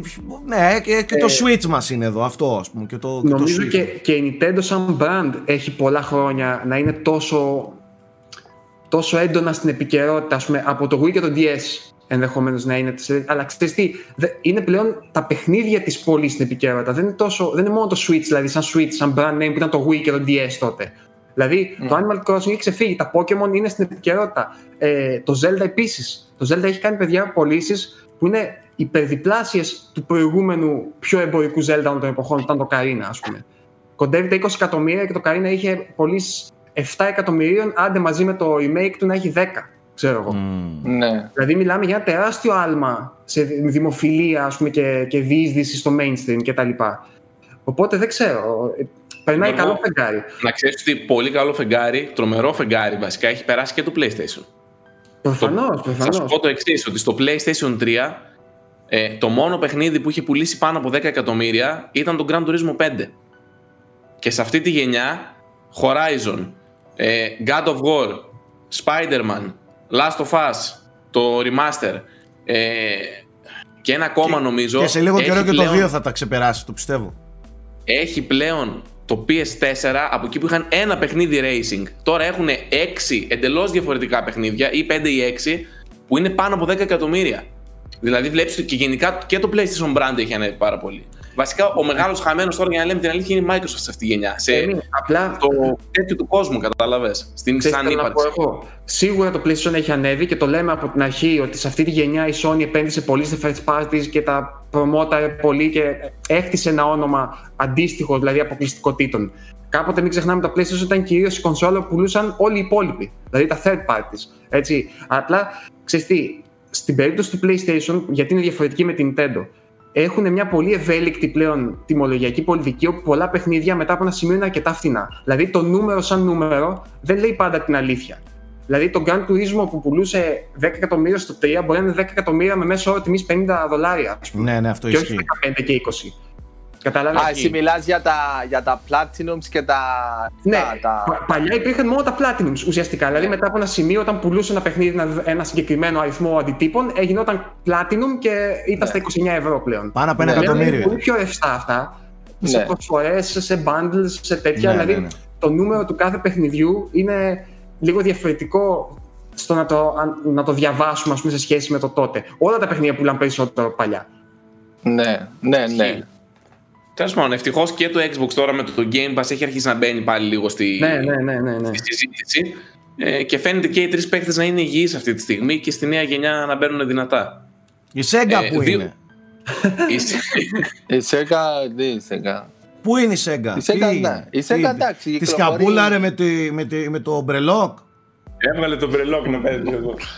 Πού είναι η Sega Ναι. ρε, ρε μαλάκες; Πού είναι να βγάλω τώρα το, το σεγκάκι από μέσα μου να γίνει εδώ χάος να αρχίζουν να γκρεμίζονται εκπομπές. Άντε μην αρχίσουμε τώρα, πετάγεται τώρα Nintendo, τσουτσού και Και θα σου βγάλει ρε το, τον Game Gear. τον Game μπρελόκ. Gear. Τον Brellock, ναι, εντάξει. Όχι, θέλω κονσόλα κανονική με 20 teraflops. Sega. Μαλάκι φαντάζεστε. σε- Πιστεύω ότι αν Με βγει πα- τώρα κονσόλα Sega με, με δυνατή κονσόλα έτσι και τα λοιπά, αυτοί οι σεγκάκιδες, οι άρρωστοι, οι άρρωστοι, θα χτυπήσουν 10 τατουάζ ταυτόχρονα πάνω τους και θα αρχίσουν να κάνουν γυμναστήριο, χωρίς λόγο. Θα πάνε να... θα- και θα βγάζουν μόνοι τους stories στο γυμναστήριο και θα γράφουν Πάμε μωρή σεγκάρα γαμώ. Γιατί μιλάμε για τέτοιο, τέ- τέτοια χαρά θα πάρουμε. Εντάξει, εγώ το έχω πει, είμαι κρυφός σεγκάκιας χρόνια τώρα. Απλά μην κοιτάτε που δεν μιλάμε και έχουμε λίγο εξαφανιστεί και ασχολούμαστε με, Γιατί- με γιατί retro, άραγε δεν με μιλάμε. retro gaming. περίμενε, Γιατί άραγε. Είμαστε κάνουμε μια, το test. Πες μας, πες μας για το Sonic Mania. Περίμενε, στο είμαστε Nintendo μια, Switch. είμαστε Πες μια μας. δύναμη κρυφ- κρυμμένη στη λάσπη και κά- θυμάστε στο, στον κυνηγό που είχε κρυφτεί ο, ο Σβατζενέγκερ πίσω με κάτι λάσπης Ναι. πίσω και, και δεν τον Ναι. έβλεπε, και δεν τον έβλεπε ο, ο Predator. Ε, ναι, η λάσπη έτσι ήταν είμαστε γκρία κι και εμείς. χαμήλωσε τη Σας θερμοκρασία βλέπουμε, και έχουμε δεν- βάλει λάσπες εδώ μπροστά και όταν σκάσει η είδηση θα βγούμε με τόξα και παπ, παπ, παπ, παπ. Σέγγα. Ο Predator Sega. ποιο Και θα είναι, ακούγεται το PlayStation? Σέγγα. Τσέκα. Τι είπες εσύ να κάνεις quiz, πες το εδώ σε μένα. Πες το, Να τι δούμε θες. τώρα. Τι να μιλήσεις βρε τεντάκια τώρα, έλα λέγε τώρα. να Ο μου. μεγάλος Έλα, Predator δεν είναι το PlayStation. είναι Έλα Nintendo. τώρα με τον Εκεί είναι Kirby το τώρα. πάθος. Παιδιά, Σεγκάκι. παιδιά, διαφωνώ. Νομίζω ότι το, το PlayStation έβγαλε έξω τη Sega. Πρώτα με το Saturn και μετά με το PlayStation 2 και το Dreamcast. Όλοι σας μας βγάλατε έξω. Η- Η Sega λίγο μόνη της. Και Ε, καλά, λίγο ναι, μόνη της αυτό, αυτό είναι γιατί μεγάλη αλήθεια. Αυτό είναι ήταν, μεγάλη αλήθεια. ήταν δικέφαλη, η Ιαπωνία, Αμερική, αλληλοτρογόντουσαν, ξέρω εγώ. Είναι, είναι, Ναι. Παιδιά αλήθεια, θέλετε να είναι ακούσετε την αλήθεια. αλήθεια ή θέλετε μαλακίες; Το Θέλετε- Dreamcast πάντως ήταν θέλετε να μπροστά ακούσετε- τότε για την εποχή θέλετε να του. ακούσετε Αλλά ποια είναι η εντάξει, ήρθε το- Για λίγο ήταν μπροστά, μέχρι να βγει το PlayStation 2. Ναι, είδα. Παιδιά θέλετε Ναι. να ακούσετε την αλήθεια ή Ήταν- θα ήταν συνεχίσετε να είτε με το μαλακίες. Final Fight. Ξαναλέω. λοιπόν, άκουσε με λίγο. Έχεις δει Sonic ταινία; Όχι. Εγώ ναι. Ε, άντε για, τι Sonic φάνε, τι με Sega φάνε είσαι. Άντε, Sega Κάτσε, fan ρε, είναι, περίμενε, είναι ρε, Sonic βλάκα. fan. Ρε, Sega fan. ρε βλάκα, ε, τώρα να, να, αυτά είναι που μου πετάς ρε. Δηλαδή τι είμαστε εμείς να πιστεύουμε σε μασκότ; Είμαστε αντιήρωες Δεν γουστάρουμε ρε Δεν γουστάρουμε Εμείς δεν, είμαι, δεν βάζουμε αυτοκόλλητα και τέτοια στους τοίχους μας Εμείς είμαστε Λοιπόν, μια ε, κρυφή εντάξει. δύναμη ε, ε, Για να συνεχίσω αυτό που έλεγα πριν Φύγαμε από το παιχνίδι γιατί δεν θέλαμε να είμαστε στο παιχνίδι. Λοιπόν, Δεν κάνω ακούς. κολοτούμπα και λέω ότι σας αγαπάω και είμαι μαζί σας τελικά. Ζήτω η Sega και περιμένουμε Sega. μιλάω, εδώ και πέρα Εγώ μόνο. με ανώμαλους δεν μιλάω. Θα μας πείτε Ε. εσείς. Δεν θέλαμε να παίξουμε. Με το που είδαμε ότι σκάσανε μούρι κάτι Sony και κάτι τέτοια ας πούμε στο παιχνίδι, λέμε εγώ σε αυτό το γήπεδο μπάλα δεν παίζω. Φεύγω. Πούλο. Και- Ή τους είπαμε, παιδιά μαζέψτε τα πράγματα να σας φεύγουμε. Κάποια στιγμή Όχι. όμως, κάποια στιγμή όμως παρακολουθούμε εμείς από τις κερκίδες με drone. Θα σκάσουμε μούρι στο παιχνίδι και θα αρχίσουμε τα ψαλιδάκια μέσα στο, στο μάτς. Και, θα, και όποιος, Ε. και όποιος είδε το Θεό και φοβήθηκε, δεν φοβήθηκε, πώς το λένε; Αυτό. Ερχόμαστε, μεσή. Θα δείτε. Δεν θα το πιστεύετε η, μια η μέρα. Sega, η Sega ε, πολλούσε πολλά πολύπριζα όμως, ε. Έπαιρνε ποσοστά από τα πολύπριζα, γιατί είχε στο Mega Drive κότσαρες από κάτω το, το Mega CD που ήθελε δικό του ρεύμα, έβαλες από πάνω και το 32X, εντάξει, Ωραία, άντε, ας κάνουμε ένα τρία σοβαρό quiz. τροφοδοτικά. Τι σημαίνει Sega, Σάκη; Γαμάμε. Fuck. λοιπόν, να σου πω Πάμε κάτι. Σέγγα. Ε, Ενώ Ni- Nintendo σημαίνει κάτι. Ναι, και Sega σημαίνει, από αρχικά βγαίνει. Αρχικά, ενώ Nintendo είναι. Ε, τους- Nintendo τι σημαίνει σημαίνει; κάτι. Nintendo σημαίνει live luck to heaven θεωρητικά, δηλαδή Λοιπόν. άσε την τύχη στον ουρανό. Ναι. Αλλά- Γι' αυτό είναι Zen ο πρόεδρος. Αλέξη μου χαλάσατε τα... Λοιπόν, Είναι εκδοχή. Sega. Δεν είναι, δεν είναι 100% ότι αυτό σημαίνει. Αυτό είναι η πιο ε, η επικρατέστερη εκδοχή ας πούμε, του τι σημαίνει. Sega βγαίνει από το Service Games. όχι. Ναι. Από τις δύο λέξεις. Όχι, όχι, όχι. Συγγνώμη, οι, οι, οι, οι πραγματικοί φαν ξέρουν, ξέρουν το αληθινό νόημα. Α, το, το, το, το Sega. Το Sega είναι από το. Σας έχουμε γα. Ε, ασυστόλος. Κατάλαβες; και έχει την καταγωγή του από την αρχαία Ελλάδα, ε, πάντα. Σας έχουμε. Κοίτα, σας έχουμε γα ασυστόλος. και έχει και παρελθοντικό χαρακτήρα γιατί το κάναμε κάποτε. Τώρα δεν το κάνουμε. Σωστό. Καταλαβες. Σωστό. Θα, Ξαναγράφουμε τα βιβλία. εντάξει. Α, Ε, Ωραία. Α, και από ένα μάθημα Και- ιστορίας πάμε και- παρακάτω. και να το- ρωτήσω κάτι. Εσείς και- που τα παίζατε στη CRT, γιατί τώρα δεν παίζονται. Ποιο είχε καλύτερα γραφικά, Sega ή Nintendo; Καλά, τώρα Ε, υπάρχει εντάξει, σύγκριση. Τώρα πας, άστο, Τώρα άστο, υπάρχει άστο, σύγκριση εντάξει. τώρα.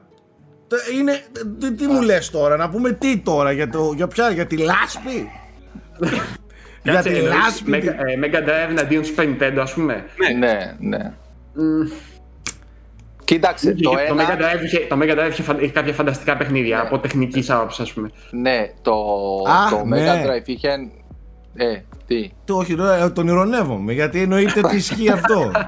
Αλλά, το αλλά ένα, και το Super το Nintendo. ένα είχε καλύτερο sound chip, Ναι. εντάξει, όμως εκεί που καληνύχτησε η Nintendo όμως είναι γιατί το Super Nintendo έχει το Mode 7 και το Super FX chip. Δηλαδή κάτι Vortex, κάτι Stand Race FX, το, το τελευταίο το στάδιο του, του Super Mario World που είναι 3D και αυτά δεν μπορούσε πλέον το. Δεν τα είχε το Mega Drive αυτό το chip. Δηλαδή το Mode 7 και το FX chip κάτι σε κάτι τα, τα βλέπουν ακόμα στους εφιάλτες τους. ας πούμε. Μετά ήρθε και το Donkey Kong Country και εντάξει, καλή Παρ' νύχτα. όλα αυτά. Εσύ τα από ποια πιο πλευρά όμορφα- είσαι, ρε Μαλάκα; Τι είσαι, συνειδητάκια είσαι; Ε, Και τι σε ε, έχουμε εδώ ε, πέρα να πούμε; ε, ε, ε, ε. Τι Ε, είσαι; όμορφα παιχνίδια του D τα είχε η Neo Geo, παιδιά. Με διαφορά. Εντάξει, ναι, δηλαδή, το νέο Geo είναι άλλη ναι. κατηγορία. Ε, εντάξει. Metal Slug δεν παίζονταν, ας πούμε. Το νέο Το Geo ήταν. ήτανε- Ένα σάκι το έχω παί- το έχω το νιώσει arcade, arcade- πιστεύετε ότι όχι. Το νέο Geo ήταν το arcade σπίτι σου. Ναι, ναι, ναι. ναι. Κανονικό, Ήταν- ήταν όπως αθλητικό. είναι. Το νέο, Αυτό το νέο χωρίς- Geo ήταν ε, οι ντίβε της εποχής. Δεν, ε, δεν ασχολιώσουν. Έτσι, έτσι. δεν ήταν. Elite, elite. Ήταν εντελώς ελιτιστές Αλλά- του τύπου δεν σας βλέπουμε. Άστο αυτό. Τώρα μιλάμε για normal ανθρώπινες κονσόλες του λαού. Η, το, το, η, Sega, η Sega αντιπροσώπευε τον εργάτη. Τι- Ήταν τι- πιο τι- απλό εκεί. την- Ήταν τρία κουμπιά. τον τρία εργάτη. κουμπιά το τον, χειριστήριο. Δεν τον εργάτη, χρειαζόντουσαν τον, περισσότερο. τον Είχες υδρότα, τα- τη, τη βρωμιά Ε; και τη λάσπη. Η σου Sega πω, ήταν χρώματα, ε, σύννεφα αυτά έτσι όμορφα, τέτοια ας πούμε. Δεν ήταν. ε, Πριν, ε, να σου πω, Sega πριν cool. βγει Λουλούδια το τέτοια, εξάκουμπο, ρε παιδί μου. πριν βγει το εξάκουμπο το χειριστήριο του Mega Drive που ήταν έξτρα. Ναι. Πριν βγει, πώς έπαιζες ε, Street Fighter στο, στο Mega Drive; Με τα τρία, Start Select και τρία κουμπιά.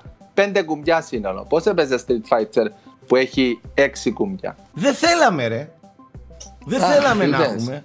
Τι δεν καταλαβαίνεις; δεν έχετε Αυτό κατα... θεωρώ- Ε, κοίτα, κοίτα, αυτό για να θεωρώ είσαι... Ήταν, ε, ήταν ένα από τα μεγάλα του μειονεκτήματα. Δηλαδή, αμέσως εγώ πήγα και πήρα το εξάκουμπο.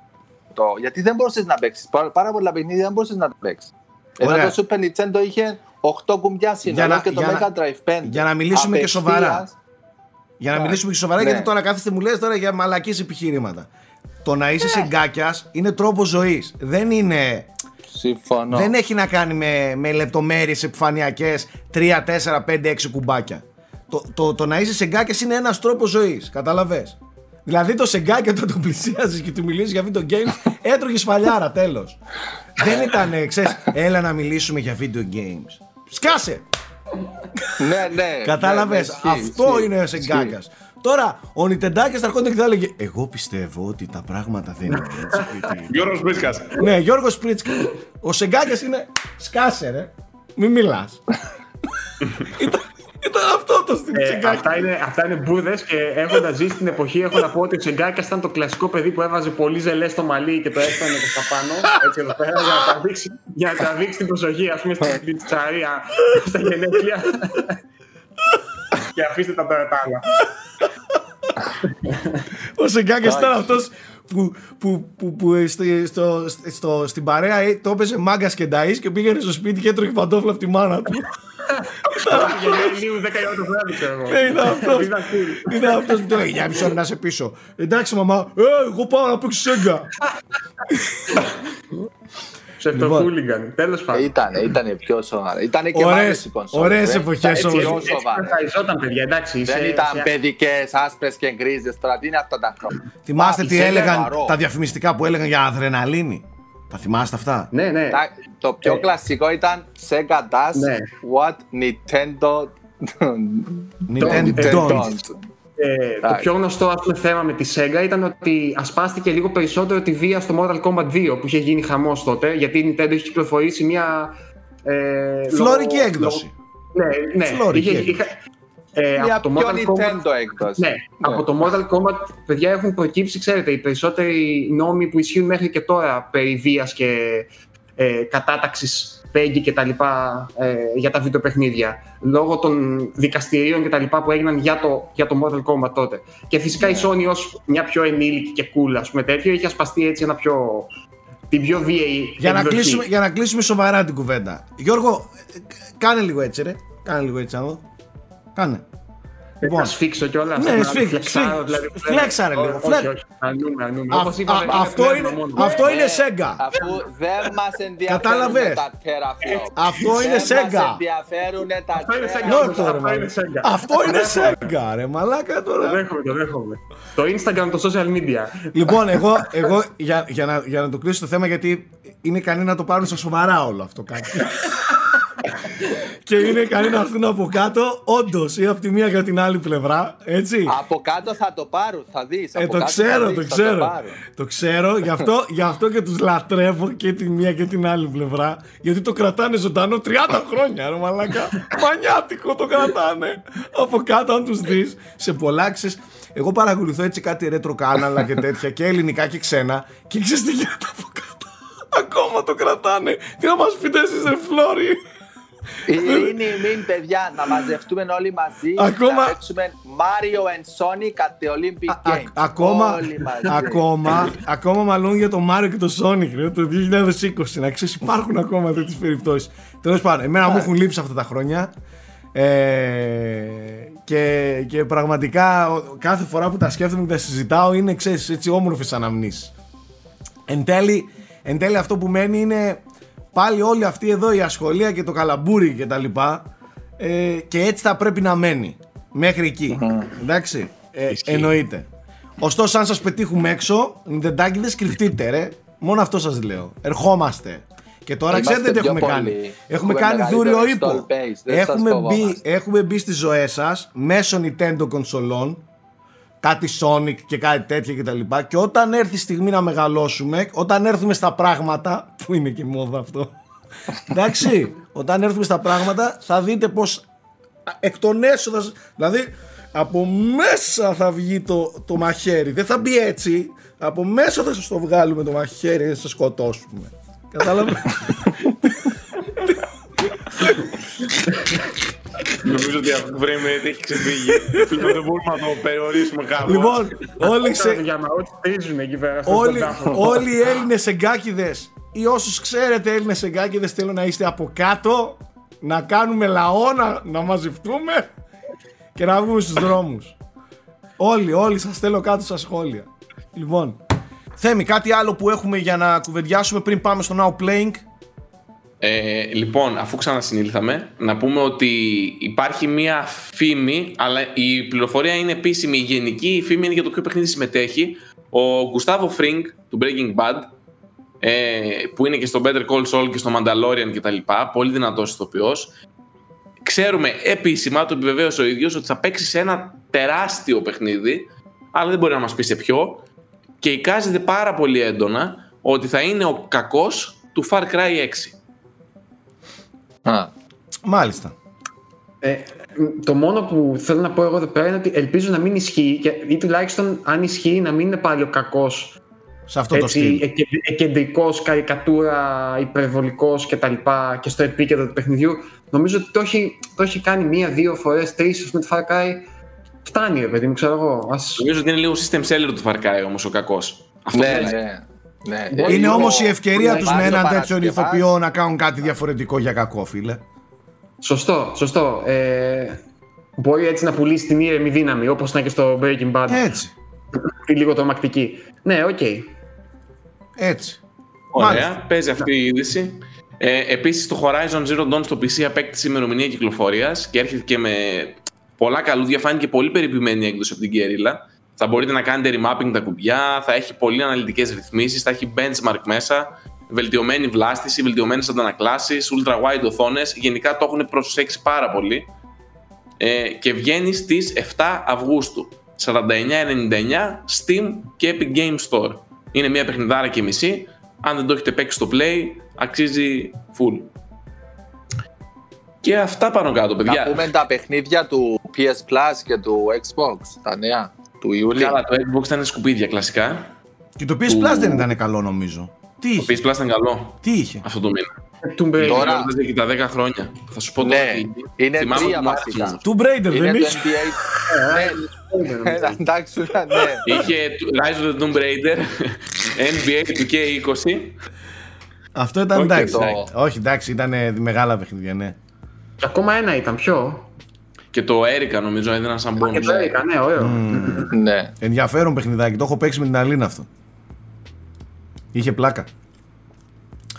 Ε, Είχαμε και κάποια μέτωπα σε αυτό που σας έλεγα την προηγούμενη εβδομάδα. Το ζήτημα το μεγάλο, το χοντρό που έχει γίνει με τις ε, σεξουαλικές κακοποιήσεις και τις κατηγορίες. Η Ubisoft φαίνεται να έχει χοντρό πρόβλημα. Γιατί έβγαλε ο CEO της εταιρείας, ε, έστειλε μήνυμα σε όλους τους υπαλλήλους και το δημοσίευσε και προς όλο το κοινό. Ότι θα πάρουμε δραστικά μέτρα, δεν θα συνεχιστεί αυτό. Γιατί είχα, ακούστηκαν πράγματα ότι τους κάλυπτε η εταιρεία. Γιατί ήταν υψηλόβαθμα στελέχη. Το καλό είναι ότι δεν είπαν απλά θα πάρουμε μέτρα, αλλά ανακοίνωσαν και τα μέτρα που θα πάρουν. Ναι. Δηλαδή είδα ότι έχουν ας πούμε, θεσπίσει έναν ε, τύπο ο οποίος θα είναι head of κάτι, ξε- ε, να επιμελεί τέλο πάντων μεταξύ, τη σχέση μεταξύ των εργαζομένων κτλ. Τέλο πάντων. Δηλαδή, τι θα το κάνει, HR θα- και θα- ελπίζουμε να μην πέφτει στο δηλαδή ίδιο- φτάσαμε σε ξέρω. επίπεδο, φτάσαμε ρε μαλάκες, Προσπαθούν να βρουν λύση τώρα. 2020 φτάσαμε σε επίπεδο να βάζουμε head για να κρατάμε τα τσουτσούνια μέσα στα παντελόνια. Δηλαδή, ρε μαλάκες, δηλαδή είναι, είναι ξεφτίλα αυτό. Και άντε να πω ότι μιλάμε για, για κατηγορίες και, και, και κλάδους οι οποίοι, οκ, το σηκώνουν και λίγο. Τώρα μιλάμε για νέους ανθρώπους, ε, διαβασμένους, μορφωμένους. Τι να πω ρε παιδιά, δηλαδή είναι αισχρό αυτό που βλέπω. Είναι αισχρά αυτά που διαβάζω στο Twitter. Άνθρωποι οι οποίοι τους βλέπεις υποτίθεται, ξέρεις, ε... τι να πω. Έσχη ρε παιδιά, δηλαδή Το είκο- ίδιο έχει γίνει και το 2020 Evo, φτάσαμε Το ρε τουρνουά μαλάκες. ψιλογκρεμίστηκε. Εντάξει και με τον κορονοϊό. Αυτό παραδέχτηκε κιόλας και είναι χοντράδες γιατί αφορούσαν και ανήλικα. Ε, θα είναι για φυλακή edition ο άνθρωπος. Δεν, δεν ξέρω παιδιά, τρα... αυτά είναι τραβηγμένα δηλαδή. Γιατί όλες οι ειδήσεις τώρα τελευταία βλέπεις αφορούν αυτό το πράγμα, αλλά έπρεπε να γίνει το ξεσκαρτάρισμα. Εγώ θα πω Και να ότι φύγουν υπάρχουν, τα παράδοξα. υπάρχουν και περιπτώσεις οι οποίες υ- υφίσταται και υπερβολή. Επίσης Ναι, να πω, αλλά, εντάξει, τώρα αυτός π.χ. παρα, τα παραδέχτηκε. Ε, να, Οκ. να πω και κάτι άλλο για να, γιατί θέλω πάντα να, να, να, να, να φέρνω και στο τραπέζι τις απόψεις που, που με τα πολιτισμένα παιδιά κάνω και ε, πολιτισ- με πολιτισμένους ε, αντιλόγους να το πω έτσι ε, δέχτηκα κάποια μηνύματα πολύ ανθρώπινα και πολύ πολιτισμένα ξαναλέω ε, που μου λέγανε την αντίθετη άποψη Γιώργο για τα περί απιστίας που λέγαμε την προηγούμενη εβδομάδα Δηλαδή. ε, αν θέλετε να το διαβάσω ένα μήνυμα. Το παιδί που μου το έστειλε δεν θέλω να πω το όνομά του ε, γιατί μπορεί να μην θέλει να, να, να ακουστεί το όνομά του δημόσια. Τέλος πάντων μου λέει ότι ε, θα ήθελα λέει, να σου πω λέει, τη γνώμη μου περί απιστίας. Του λέω πες μου με ενδιαφέρει. Η απιστία λέει είναι καταπάτηση της αξιοπρέπειας του ανθρώπου και μάλιστα μεγάλη. Δεν συμφωνώ λέει στη δημοσιοποίηση αλλά Σάκη μια φορά ε, μαλάκας στη γυναίκα σου ε, θα είσαι μαλάκας λέει και στο φίλο σου μαλάκας κάποια στιγμή και στη δουλειά σου Ε, δεν θα έπρεπε να πούν το λόγο, ούτε ο ίδιος κατά τη γνώμη μου. Εκεί λέει συμφωνώ. Και καταλαβαίνεις, λέει πως το λέω, όταν ακούς ότι έχασε μια δουλειά λόγω απιστίας, λες τι βλακίες είναι αυτές και τι μας νοιάζει εμάς που είχε γκόμενα. Ε, δεν είναι όμως έτσι. Μπορεί η συγκεκριμένη γκόμενα να τον είχε επηρεάσει τόσο που ούτε φανταζόμαστε. Μπορεί η γυναίκα του να πηγαίνει στα γραφεία και να χτυπιέται. Μπορεί, μπορεί, μπορεί κτλ. Μπορεί ε, η, η γκόμενα, εντός εισαγωγικών πάλι, να είναι από την ίδια την εταιρεία και να έχει και αυτή άντρα που πάει στα γραφεία και χτυπιέται. Ε, το, του λέω εγώ ότι δεκτό όλο αυτό, απλά υπάρχει και μια κόκκινη γραμμή ρε παιδί μου για το πόσο μια εταιρεία μπορεί να επεμβαίνει ε, στην προσωπική σου ζωή μέχρι ε, που, που, που μπορεί να σταματάει, που μπορεί να μπαίνει φρένο στην προσωπική σου ζωή. Ε, και αυτό είναι κάτι το οποίο, ok, σηκώνει πολύ μεγάλη συζήτηση. Ε, αλλά λέει Απλά λέει μακάρι να απολυόταν για την απιστία και να βρίσκαμε μια τέτοια εταιρεία λέει με κώδικα ηθικής. Σίγουρα η όλη κατάσταση θα έχει επηρεάσει την αποδοτικότητά του. Επίσης, επειδή οι εταιρείες όσο επιτοπλίστων είναι ανήθικες μέχρι εκεί που δεν παίρνει, αν ο αθλητής, επειδή του είπα για τους αθλητές πάνω, ε, με αυτή τη λογική θα έπρεπε να, να σταματήσουν να παίζουν ποδόσφαιρο και μπάσκετ οι μισοί αθλητές του πλανήτη. Γιατί πόσες φορές ακούμε για απιστίες, για, για, για. Έτσι. Ε, αν ο αθλητής λέει παίζει καλά όταν απιστεί, θα τους έχουν λέει και δύο-τρεις ε, πώς να το πω τώρα επιπληρωμή δύο-τρεις ναι, επιπληρωμή ναι. μετά τον αγώνα λέει έτσι είναι ε, και αυτά τέλος πάντων εγώ, εγώ μεταφέρω και αυτή την άποψη ρε παιδί μου γιατί είναι ωραία να, να ακούγονται. Εγώ συνεχίζω να θεωρώ ότι υπάρχει μια κόκκινη γραμμή στο πόσο επεμβαίνεις στην προσωπική ζωή του, του ανθρώπου. Ε, ότι οκ, okay, και εφόσον εντάξει λέγαμε όμως να μην καταπατάτε μια, η αξιοπρέπεια κάποιων ανθρώπων δεν ξέρω, είναι λίγο λεπτό εκεί το ζήτημα παιδιά. Είναι λίγο λεπτό. Δεν ξέρω Απλά εγώ το μετέφερα έτσι απλά για να υπάρχει και σαν, σαν άποψη μέσα στην Ας στην ότι όλο αυτό που ναι. γίνεται τώρα θα φέρει αλλαγή προς το καλύτερο ε, γενικά στη βιομηχανία. Όλο αυτό το expose, exposition που γίνεται στη βιομηχανία είτε έχει να κάνει με το crunching είτε έχει να κάνει με τέτοια τραγικά φαινόμενα ενέτη 2020 όπως είναι τη σεξουαλική παρενόχληση μέσα στην εργασία η οποία δεν είναι μόνο και ε... κακοποίηση Σάκη, όχι μόνο τέτοιο ναι, και, όχι απλά σε ενοχλώ σε... Okay. Ναι, ναι, εντάξει, εννοείται. Ε, να πούμε ότι, γιατί και αυτό πρέπει να ακούγεται, ότι υπάρχουν και αντίθετες κατηγορίες.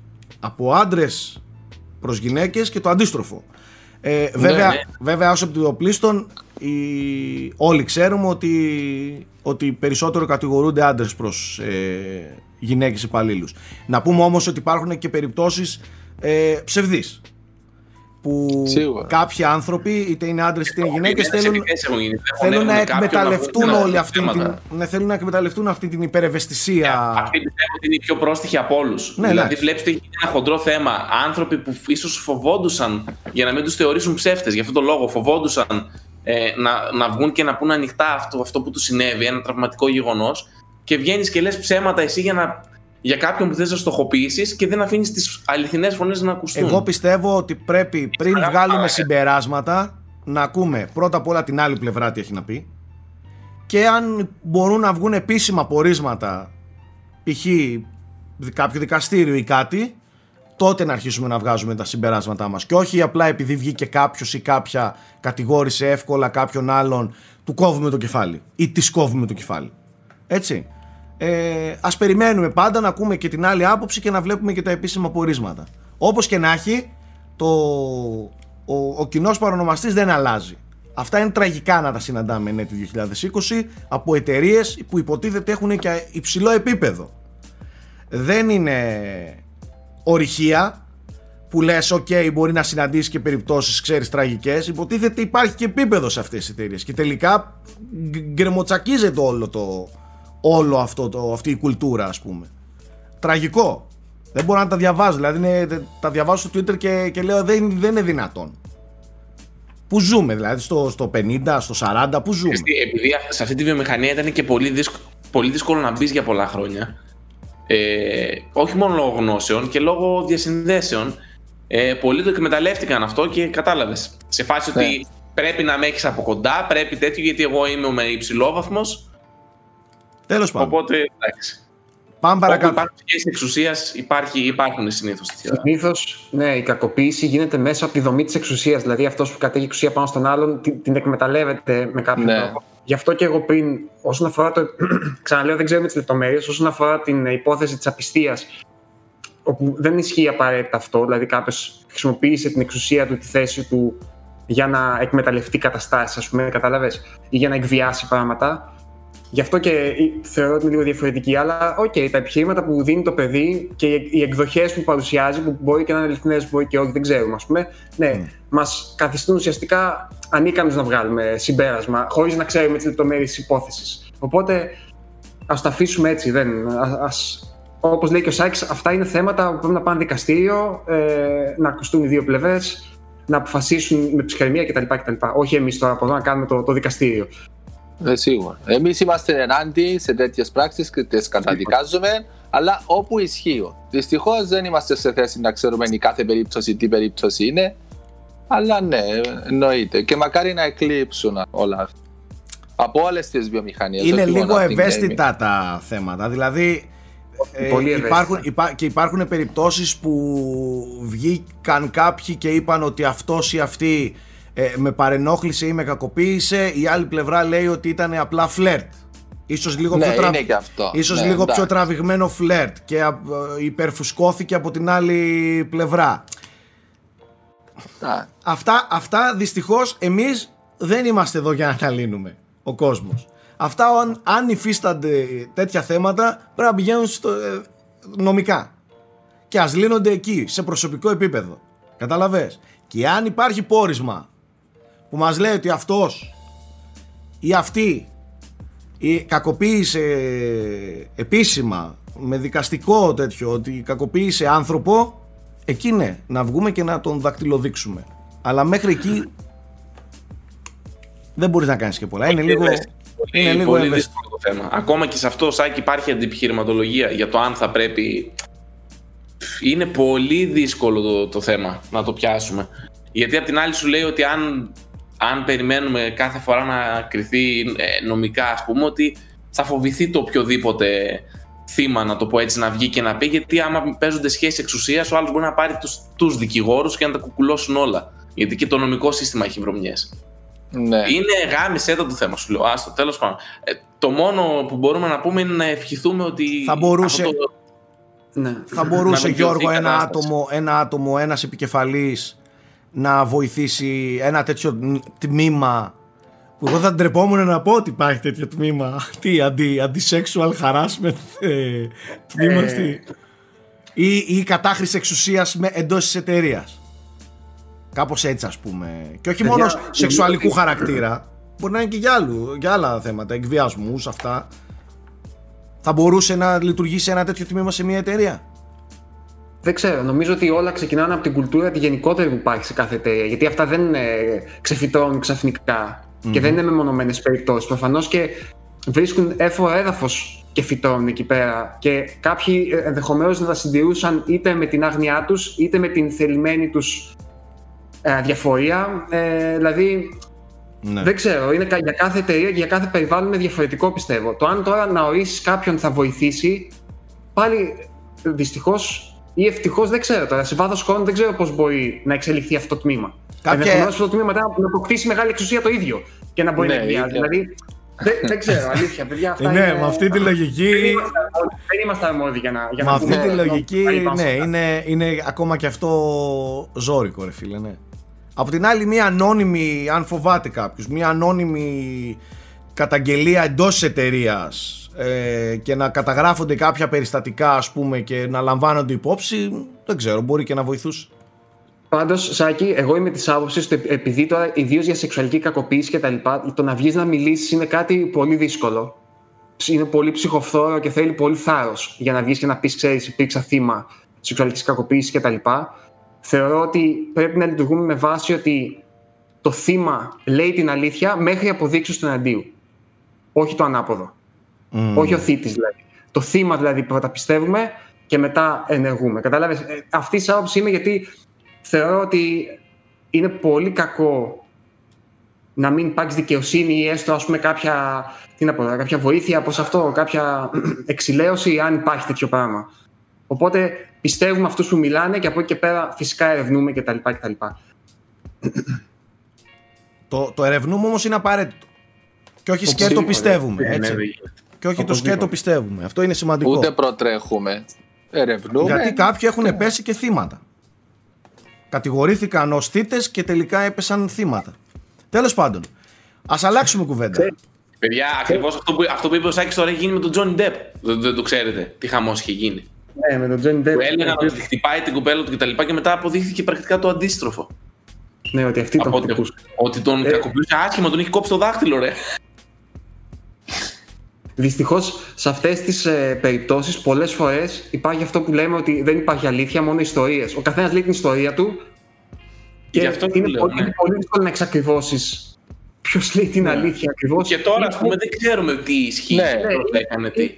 Τι, είναι, τι θεωρείται υπερβολή, υπερβολή και τι όχι. Γι' αυτό και εμείς Δηλαδή- και αυτό και εμείς, μέχρι ένα σημείο μας παίρνει να είμαστε δικαστές.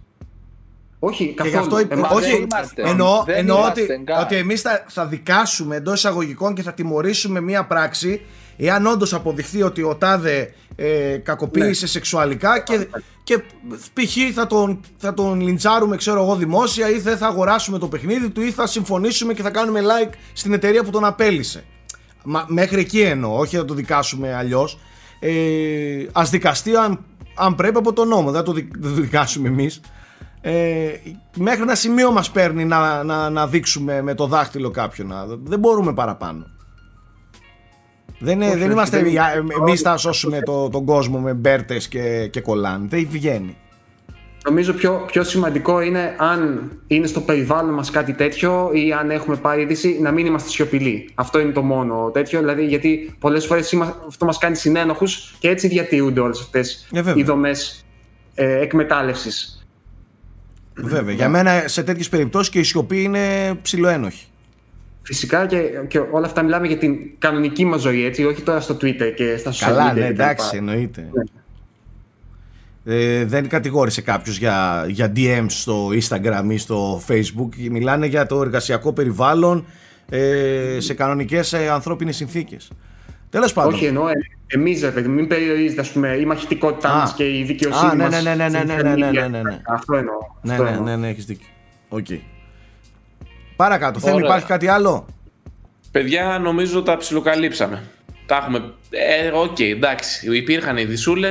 Τα βασικά ε, που, που συζητήθηκαν πιο πολύ στη βιομηχανία ε, είναι αυτά. Τώρα πέφτει και σή- σήμερα που την, γιορ- την γυρίζουμε την εκπομπή είναι και η 4th of July στην Αμερική, είναι και εθνική εορτή. Οπότε επειδή είχαν, δια- είχαν ψηλό διακοπέ αυτοί, εντάξει, ο- τσίλαραν λίγο τα πράγματα.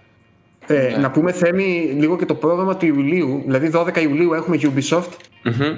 την παρουσίαση της Ubisoft και φημολογείται ότι 23 Ιουλίου θα έχουμε και τη μεγάλη παρουσίαση της Microsoft, χωρίς να είναι κάτι ακόμα... Ε, και, και μέσα θα υπάρχουν και μικρούλικα events και η Bandai Namco ένα για άνιμε παιχνίδια μόνο Ναι, και η, ξε- η Nacon η οποία είναι η εταιρεία που κάνει τα χειριστήρια είναι η Big Ben Interactive απλά συγχωνεύτηκαν θα δείξει το νέο Test Drive Unlimited και κάποια άλλα. Έχει eventάκια ο Ιούλιος δεν είναι Δεν Nacon θεωρώ απίθανο να δούμε και κάτι από Nintendo, μιας και μετά τις 17 Ιουλίου που βγαίνει το Paper Mario δεν ξέρουμε κάτι. Ε, Αυτό και- το, το, το teaser που βάλανε 7 του Ιούλη με το Master Sword και την ασπίδα τότε. Ε, Όχι, δεν, είναι, αυτό, δεν είναι κάτι αυτό ήταν το ιαπωνικό account για κάτι τοπικό στην Ιαπωνία που γιορτάζουν Ναι, οκ. εντάξει. Κοίτα, κοίτα. Ίσως, ναι. Εί- Είπανε, είπανε ότι είναι μια, μια ε, εθνική εορτή, κάτι στην Ιαπωνία, κάποια γιορτή είναι τέλος πάντων 7 Ιουλίου, η οποία δεν ξέρουμε Ε, πώς επειδή- κολλάει όμως με το Master Sword. Και ίσως Ε, επει- και ναι, κάποιοι επειδή είπαν σε- ότι μη, ε, μήπως κρύβεται κάποιο teaser για τις 7 ας πούμε. Αυτό. Α, ακόμα και να γιορτάζετε κάτι σχετικό με Zelda, επί της ευκαιρίας ίσως παρουσιάσουν κάτι. Ίσως, ναι. Ισχύει. Ίσως.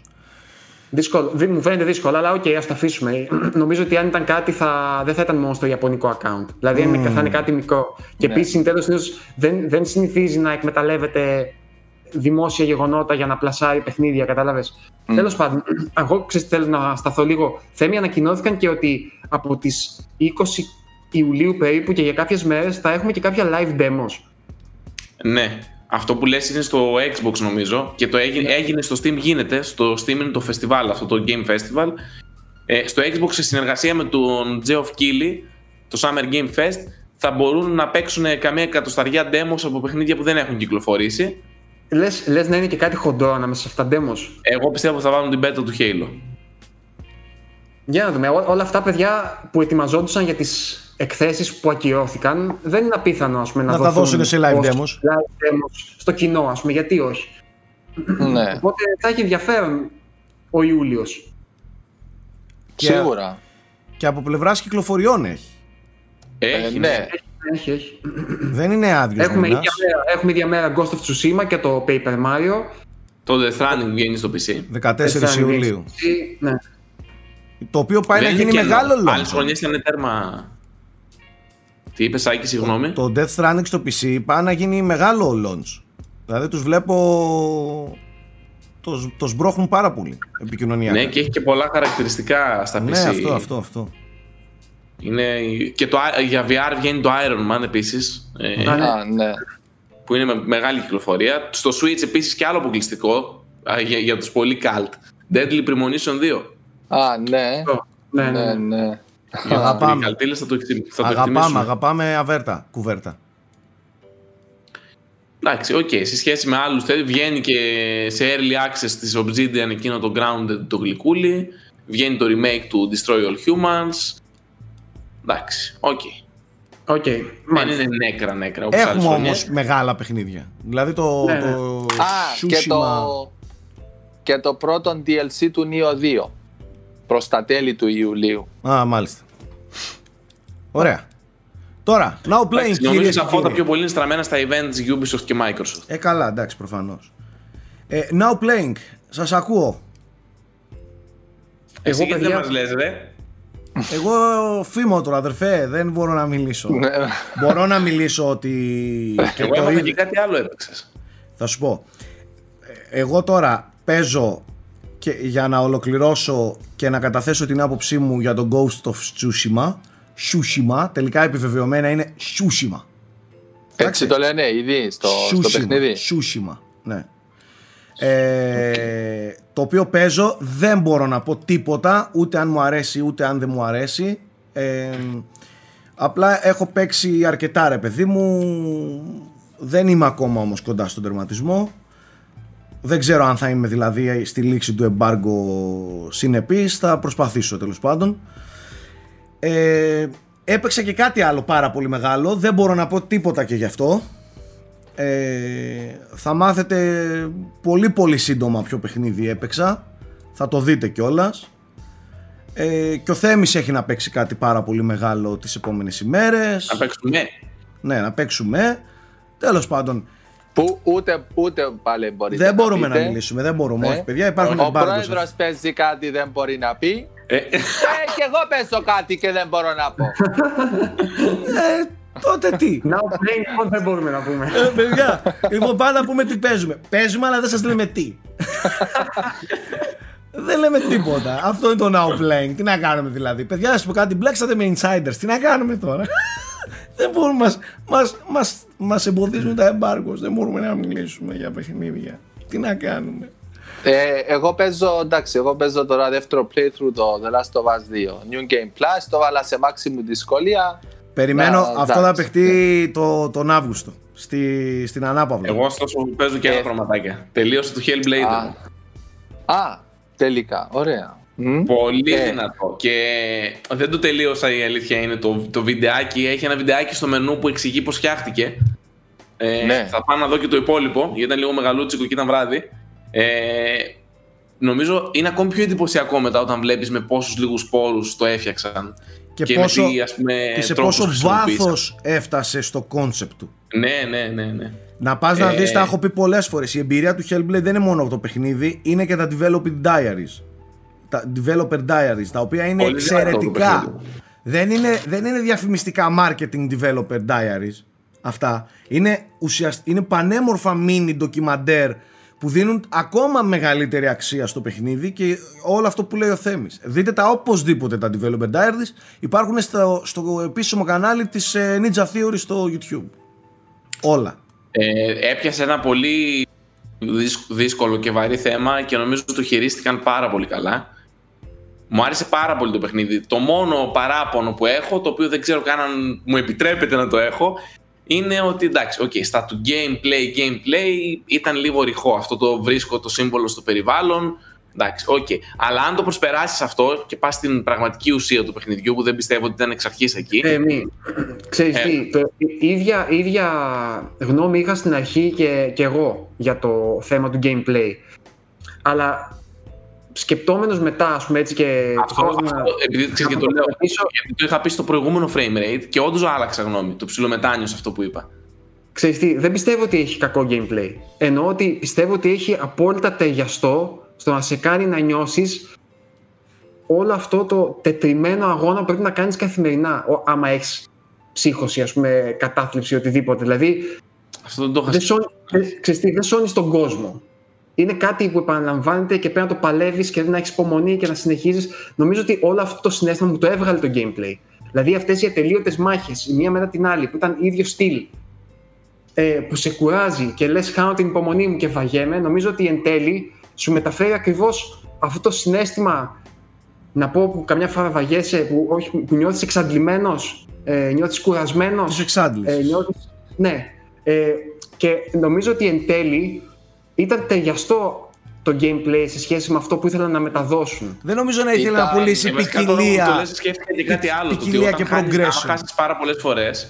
Ε, Είδες που το χέρι ανεβαίνει μαυρίλα και όντως χάνει γενικά. Εκείνο παίζει με τη δική σου ψυχολογία. Ναι. Και αυτό. Αυτό δεν ισχύει. Δηλαδή είναι σαν λέμε ότι αν χάνεις συνεχώς τις μάχες στην πραγματική ζωή, κάποια στιγμή θα χαθείς εντελώς εγκεφαλικά. Αυτό είναι πλατσίμπο, ναι. ναι. Δηλαδή δεν, δεν, είναι, δεν χάνεις όντως. Όντως. Ναι, ναι ήταν, ακόμα και αυτό in devs ήταν για το permanent death ήταν. Ναι. Μάλιστα. Ναι. Ε, τώρα δεν ξέρω, spoiler βέβαια αυτό που κάναμε, αλλά ε, ναι. γιατί είναι, είναι, είναι, ένα από τα σημεία άγχους στο παιχνίδι, γιατί σου λέει ότι είναι permanent death και κάνεις όλο το save σου. Άμα τυχόν χάσεις. Μπορεί και να είναι. Και να έχουμε εμείς ψύχωση, δεν ξέρουμε. Οκ, okay, θέλω να πω ότι πολλές φορές πάλι, και έχει να κάνει και αυτό που λέγαμε το Last of Us την προηγούμενη εβδομάδα, ε, κρίνουμε τους μηχανισμούς απομονωμένα από το υπόλοιπο παιχνίδι. Κρίνουμε ως μηχανισμούς, αν έχει βάθος ο μηχανισμός. Πολλές φορές και το να μην έχει βάθος μπορεί να είναι θελημένο. Ή μπορεί ναι. να θέλει να σου μεταδώσει ένα συγκεκριμένο συναίσθημα. Ή να του κολλήσει ένα συγκεκριμένο θέμα. Ναι, ναι, το είχα σκεφτεί λίγο μονόπλευρα. Όχι, Γιώργο, όχι, έκανα αυτό το οποίο έλεγες. Τώρα, που μου το, τώρα που μου το είπες, άρχισαν λίγο να δουλεύουν τα γραναζάκια μέσα και λέω ότι μάλλον ήταν συμβολισμός όλο αυτό. Και ήθελε το gameplay ήταν, ήταν σωστά φιλτραρισμένο. Ναι, έτσι το ερμηνεύω εγώ. Φίλτρα, ναι. Γιατί είναι το... μια εταιρεία η οποία δεν, δεν ήταν ποτέ ανίκανη να φτιάξει βαθύ combat system. Ίσα ίσα. το ξέρουμε. Ίσα ίσα. Οπότε δεν έγινε, έγινε επίτηδε αυτό. Okay. Ε, Νομίζω, έτσι, έτσι, το, έτσι το ερμηνεύω εγώ. Ε, και εγώ έτσι το ερμηνεύω ξεκάθαρα Γιώργο. Μιλάμε για έτσι κι αλλιώς αυτή, αυτός ο ψυχισμός, αυτή, αυτή, πώς να το πω τώρα, αυτό το θέμα που είχε η Σένουα ε, έπρεπε να μεταφραστεί και στο, και στο gameplay και μεταφράστηκε τέλεια ότι αυτό, αυτό το, το, το, το βασανιστικό, η βασανιστική λούπα των ναι, ναι, πραγμάτων μέσα της ε, την οποία την εξαντλεί όλο αυτό. Δεν νομίζω ότι μπορούσε αυτό το παιχνίδι με αυτό το σενάριο να πουλήσει τρελό τρελή ποικιλία στο gameplay και κοίταξε να δεις πω το παιχνίδι ξεφεύγει. να καλά στις μάχες ας πούμε. Ε, ναι, δεν γίνεται να, πολύ Δεν γίνεται να έβλεπες εχθρό και να έλεγες πω να το σκίσω. Πρέπει να λες ναι, ναι. όχι πάλι. Κατάλαβες, είναι κομμάτι της, της ψυχολογίας του παίκτη. Ε, τέλος πάντων, έχουμε κάτι άλλο παιδιά; Ε, ξέρετε τι, λέω να πάμε για λίγο σε ταινίες και σειρές, μόνο και μόνο για να πούμε για τις σειρές που ανακοινώθηκαν που βασίζονται σε παιχνίδια. Οκ, okay, ναι. Δεν ε, το, η μεγαλύτερη από αυτές νομίζω είναι το Fallout που ανακοινώθηκε από την Amazon. mm Δεν είδα βέβαια συντελεστές, νομίζω δεν έχουν ανακοινωθεί ακόμα. Έχουν, είναι έχουν ανακοινωθεί. του τέτοιου. Πες το. Ε, κόλλησα. Θα στο βρω όμως. HBO. Είναι πολύ μεγάλα ονόματα. Περίμενε. Λάθος. Όχι, όχι HBO. Ε... Όχι HBO, Amazon είναι. Amazon. Από τους δημιουργούς του Westworld. Το Westworld, άντε μου ρε. Ναι, σωστά, έχεις δίκιο. Έχεις δίκιο. Ε, ενδιαφέρον. Ξέρω εγώ. Πολύ- Αρκετά ενδιαφέρον. Πολύ θα έλεγα εγώ. Το Westworld είναι πολύ ποιοτική, πολύ καλή σειρά. Ε, οι τύποι κάνουν τρομε, τρομερές παραγωγές και το, και το concept του Fallout θα είχε πάρα πολύ ενδιαφέρον να το δούμε. Θα μου πεις, Και το έχεις ξαναδεί. Ναι, αλλά Fallout, ξέρω εγώ. περίπου, ναι, περίπου, περίπου το έχουμε ξαναδεί. Ε, Πάντως βλέπετε ότι το, το λέγαμε εδώ και δύο χρόνια περίπου ότι θα αρχίσουν να βγαίνουν και σιγά σιγά ξετυπώνουν πολλές πολλές σειρές. Δηλαδή μετά το Last of Us, τώρα και το Fallout και είχαμε και ακόμα μία ανακοίνωση η οποία είναι πιο προσδόκητη. Ε, πριν έως το πολύ Witcher. απροσδόκητη. Το Witcher Witcher. εννοείται. ε. Το Witcher νομίζω ότι έθεσε, δηλαδή απέδειξε ότι μπορεί να έχει μεγάλη συνδρομή στη δημοφιλία ας πούμε, του franchise μια καλή σειρά. Είναι μια σειρά που θα γίνει επιτυχία. Ε, το Disco Elysium γίνεται Ναι. σειρά. Ε, ξέρεις τι, Το οποίο- ακούγαν frame rate, τους έσπασε στα... Και εσύ, και εσύ σειρά Ένα διάγενες χρόνο στον μιλούσες για Outlander. Disco Elysium. Αλλά δεν, δεν ξέρω, νομίζω ότι η εταιρεία παραγωγής είναι αυτή που έχει κάνει και το Sonic, κάτι τέτοιο. Ε, αν θυμάμαι καλά. Δεν ξέρω αν οι δημιουργοί του παιχνιδιού θα έχουν ενεργό ρόλο. Το θεωρώ πολύ σημαντικό. Ε, και κατά πόσο ας πούμε έχουν αυτή η δημιουργική ελευθερία ή θα βασίζεται ακριβώς στο παιχνίδι. Όπως και να έχει, είναι μια πολύ απροσδόκητη ανακοίνωση. Τώρα ποιος το περίμενε, το Disco Elysium να γίνει σειρά, ας πούμε, αλλά. Ναι. Οκ, α, και είμαι περίεργος να δω τι θα φτιάξουν και εκεί. Μάλιστα. Εντάξει, έρχονται άπειρες σειρές από παιχνίδια. Ναι. Και το Borderlands, και το Halo, και το Alan Wake, και το Last of Us, το Division. Α, το, το Division ήταν ταινία. Ταινία. Το Division νομίζω ήταν ταινία. ε, Ναι, τέλος πάντων. Γίνεται. Ου, καλά. Μάλιστα. Τέλος πάντων. Ε, παλιά ήταν ταινίες περισσότερο, τώρα είναι σειρές. Ε, αφού είναι Εν το, τω μεταξύ- το new thing στο, στην ψυχαγωγία οι, Ναι, οι σειρές, σωστά, ρε φίλε. ναι. Οι, οι, οι 10 επεισοδίων σιρούλα Ναι. Season 1 Και για να βάλεις κάποιον σε κόσμο παιχνιδιού, τέλειο. Για να τον εξητάει, ας πούμε, για να μπει σε κόσμο. Ισχύει. και το ένας σμπρώχνει το άλλο, μην το ξεχνάτε αυτό. Ναι, ναι, 100%. Μάλιστα. Αυτά. Τα σινεμά εντωμεταξύ βλέπετε ότι πάνε να κάνουν λίγο προσπάθειες να τραβήξουν κόσμο, ε. Εδώ π.χ. στη Ανοίξαν. Θεσσαλονίκη έχουν αρχίσει μερικά σινεμά και βάζουν κλασικές ταινίες. Θα πάω να δω τον Blade Runner. θα εντάξει, ρισκάρω ναι. τη ζωή μου για να μπορώ να πω ότι έχω δει Κάτσε, στο σινεμά του Blade Runner. Θερινό, δεν μπορείς να πας σε θερινό. Θερινό. Ε, έχουν και θερινό και, Και ε, drive-in έχουν. θα παίξουν και κλασικές ταινίες και σε κλασικές αίθουσες όμως. Σε παραδοσιακή αίθουσα κλειστή. Εντάξει, εσύ πήγαινε μόνη- σε... με μόνη drive-in, εξέλιξη- κλειστά τα παράθυρα. Ναι, Σωστά. Θα επανέλθουν όλα. Ε, η Γιώργο, μόνη αξίζει να ρισκάρω τη ζωή μου να δω τον Blade Runner. Ναι, Να πω ότι το έχω Αξίζει. δει σε σινεμά. εννοείται. Να πας, Όχι, να, μην- να, μην- πας να γλύψεις και τους νεροχύτες στα... Δεν πιστεύω ότι Στο ρισκάρει αλήθεια. τη ζωή σου τέλος πάντων, αλλά άμα θέλεις πήγαινε, δεν με αξίζει να το δεις σινεμά. Ε, Ποιος δεν θα ρισκάρει τη ζωή του, χθες έκανε τις κοκακόλες με ενόπνευμα. Την τελιβερά και τους τα πάει τώρα στη, στην αίθουσα, τώρα πλάκα μου κάνεις. Έτσι να είχαμε να λέγαμε. Χθες ήταν να φάμε και άρχισε να πιτσιλάει τις κοκακόλες με ενόπνευμα. Τι συζητάμε τώρα; Ε, η μόνη παιδιά εξέλιξη που είχαμε είναι το Tenet καθυστέρησε λίγο ακόμα, πήγε 12 Αυγούστου για την Αμερική. Εμάς και αλλιώς δεν μας επηρέαζε, γιατί αν θυμάστε στην Ελλάδα κινηματογράφος το, το καλοκαίρι δεν υφίσταται. Δηλαδή οι ταινίες σταματούσαν, οι εμπορικές τέλος πάντων, Ιούνιο και ξαναεμφανιζόντουσαν τον, τον Αύγουστο. Η δικιά μας ημερομηνία κυκλοφορίας που είναι τέλη Αυγούστου παραμένει. Για Α, το δεν Tenet. έχει, δεν έχει μεταφερθεί κι αυτή. Όχι, όχι. Και ο Άρα Θεός είμαστε- βοηθός μέχρι στιγμής. Άρα είμαστε πολύ, κο- εμείς θα είμαστε κοντά χωρίς ε, πολύ spoiler και κακό. Ε, θα- Μπράβο, θα το δούμε σχετικά κοντά με, με την Αμερική και τον υπόλοιπο κόσμο. Καλό μάλλον. αυτό. Πώς σας φάνηκε οι Αμερικάνοι, πάρτε μια ωραία καθυστέρηση, αλλά μην ισχύσει για εμάς. Τότε υπάρχει θέμα. Ε, για μένα η, από τις πολύ πολύ αναμενόμενες ταινίες το Tenet. Δεν διαφωνώ καθόλου. Νόλαν. Νόλαν. Νόλαν, ο κύριος είναι. Christopher Νόλαν. Ο Χριστοφοράκος είναι αγαπημένη φιγούρα. ωραία. Αυτά παιδιά. Αυτά. Τα λέμε σε δύο εβδομάδες τώρα. Ε, λογικά. Περιμένουμε τα σχόλιά σας. Πάντα μην ξεχνάτε πολιτισμένα και ψύχρεμα και όλα λύνονται. Είμαστε εδώ για να διαφωνούμε και να συμφωνούμε πολιτισμένα. Να είστε όλοι καλά, τα λέμε μ, σε 10-15 μερούλες. Φιλάκια πολλά.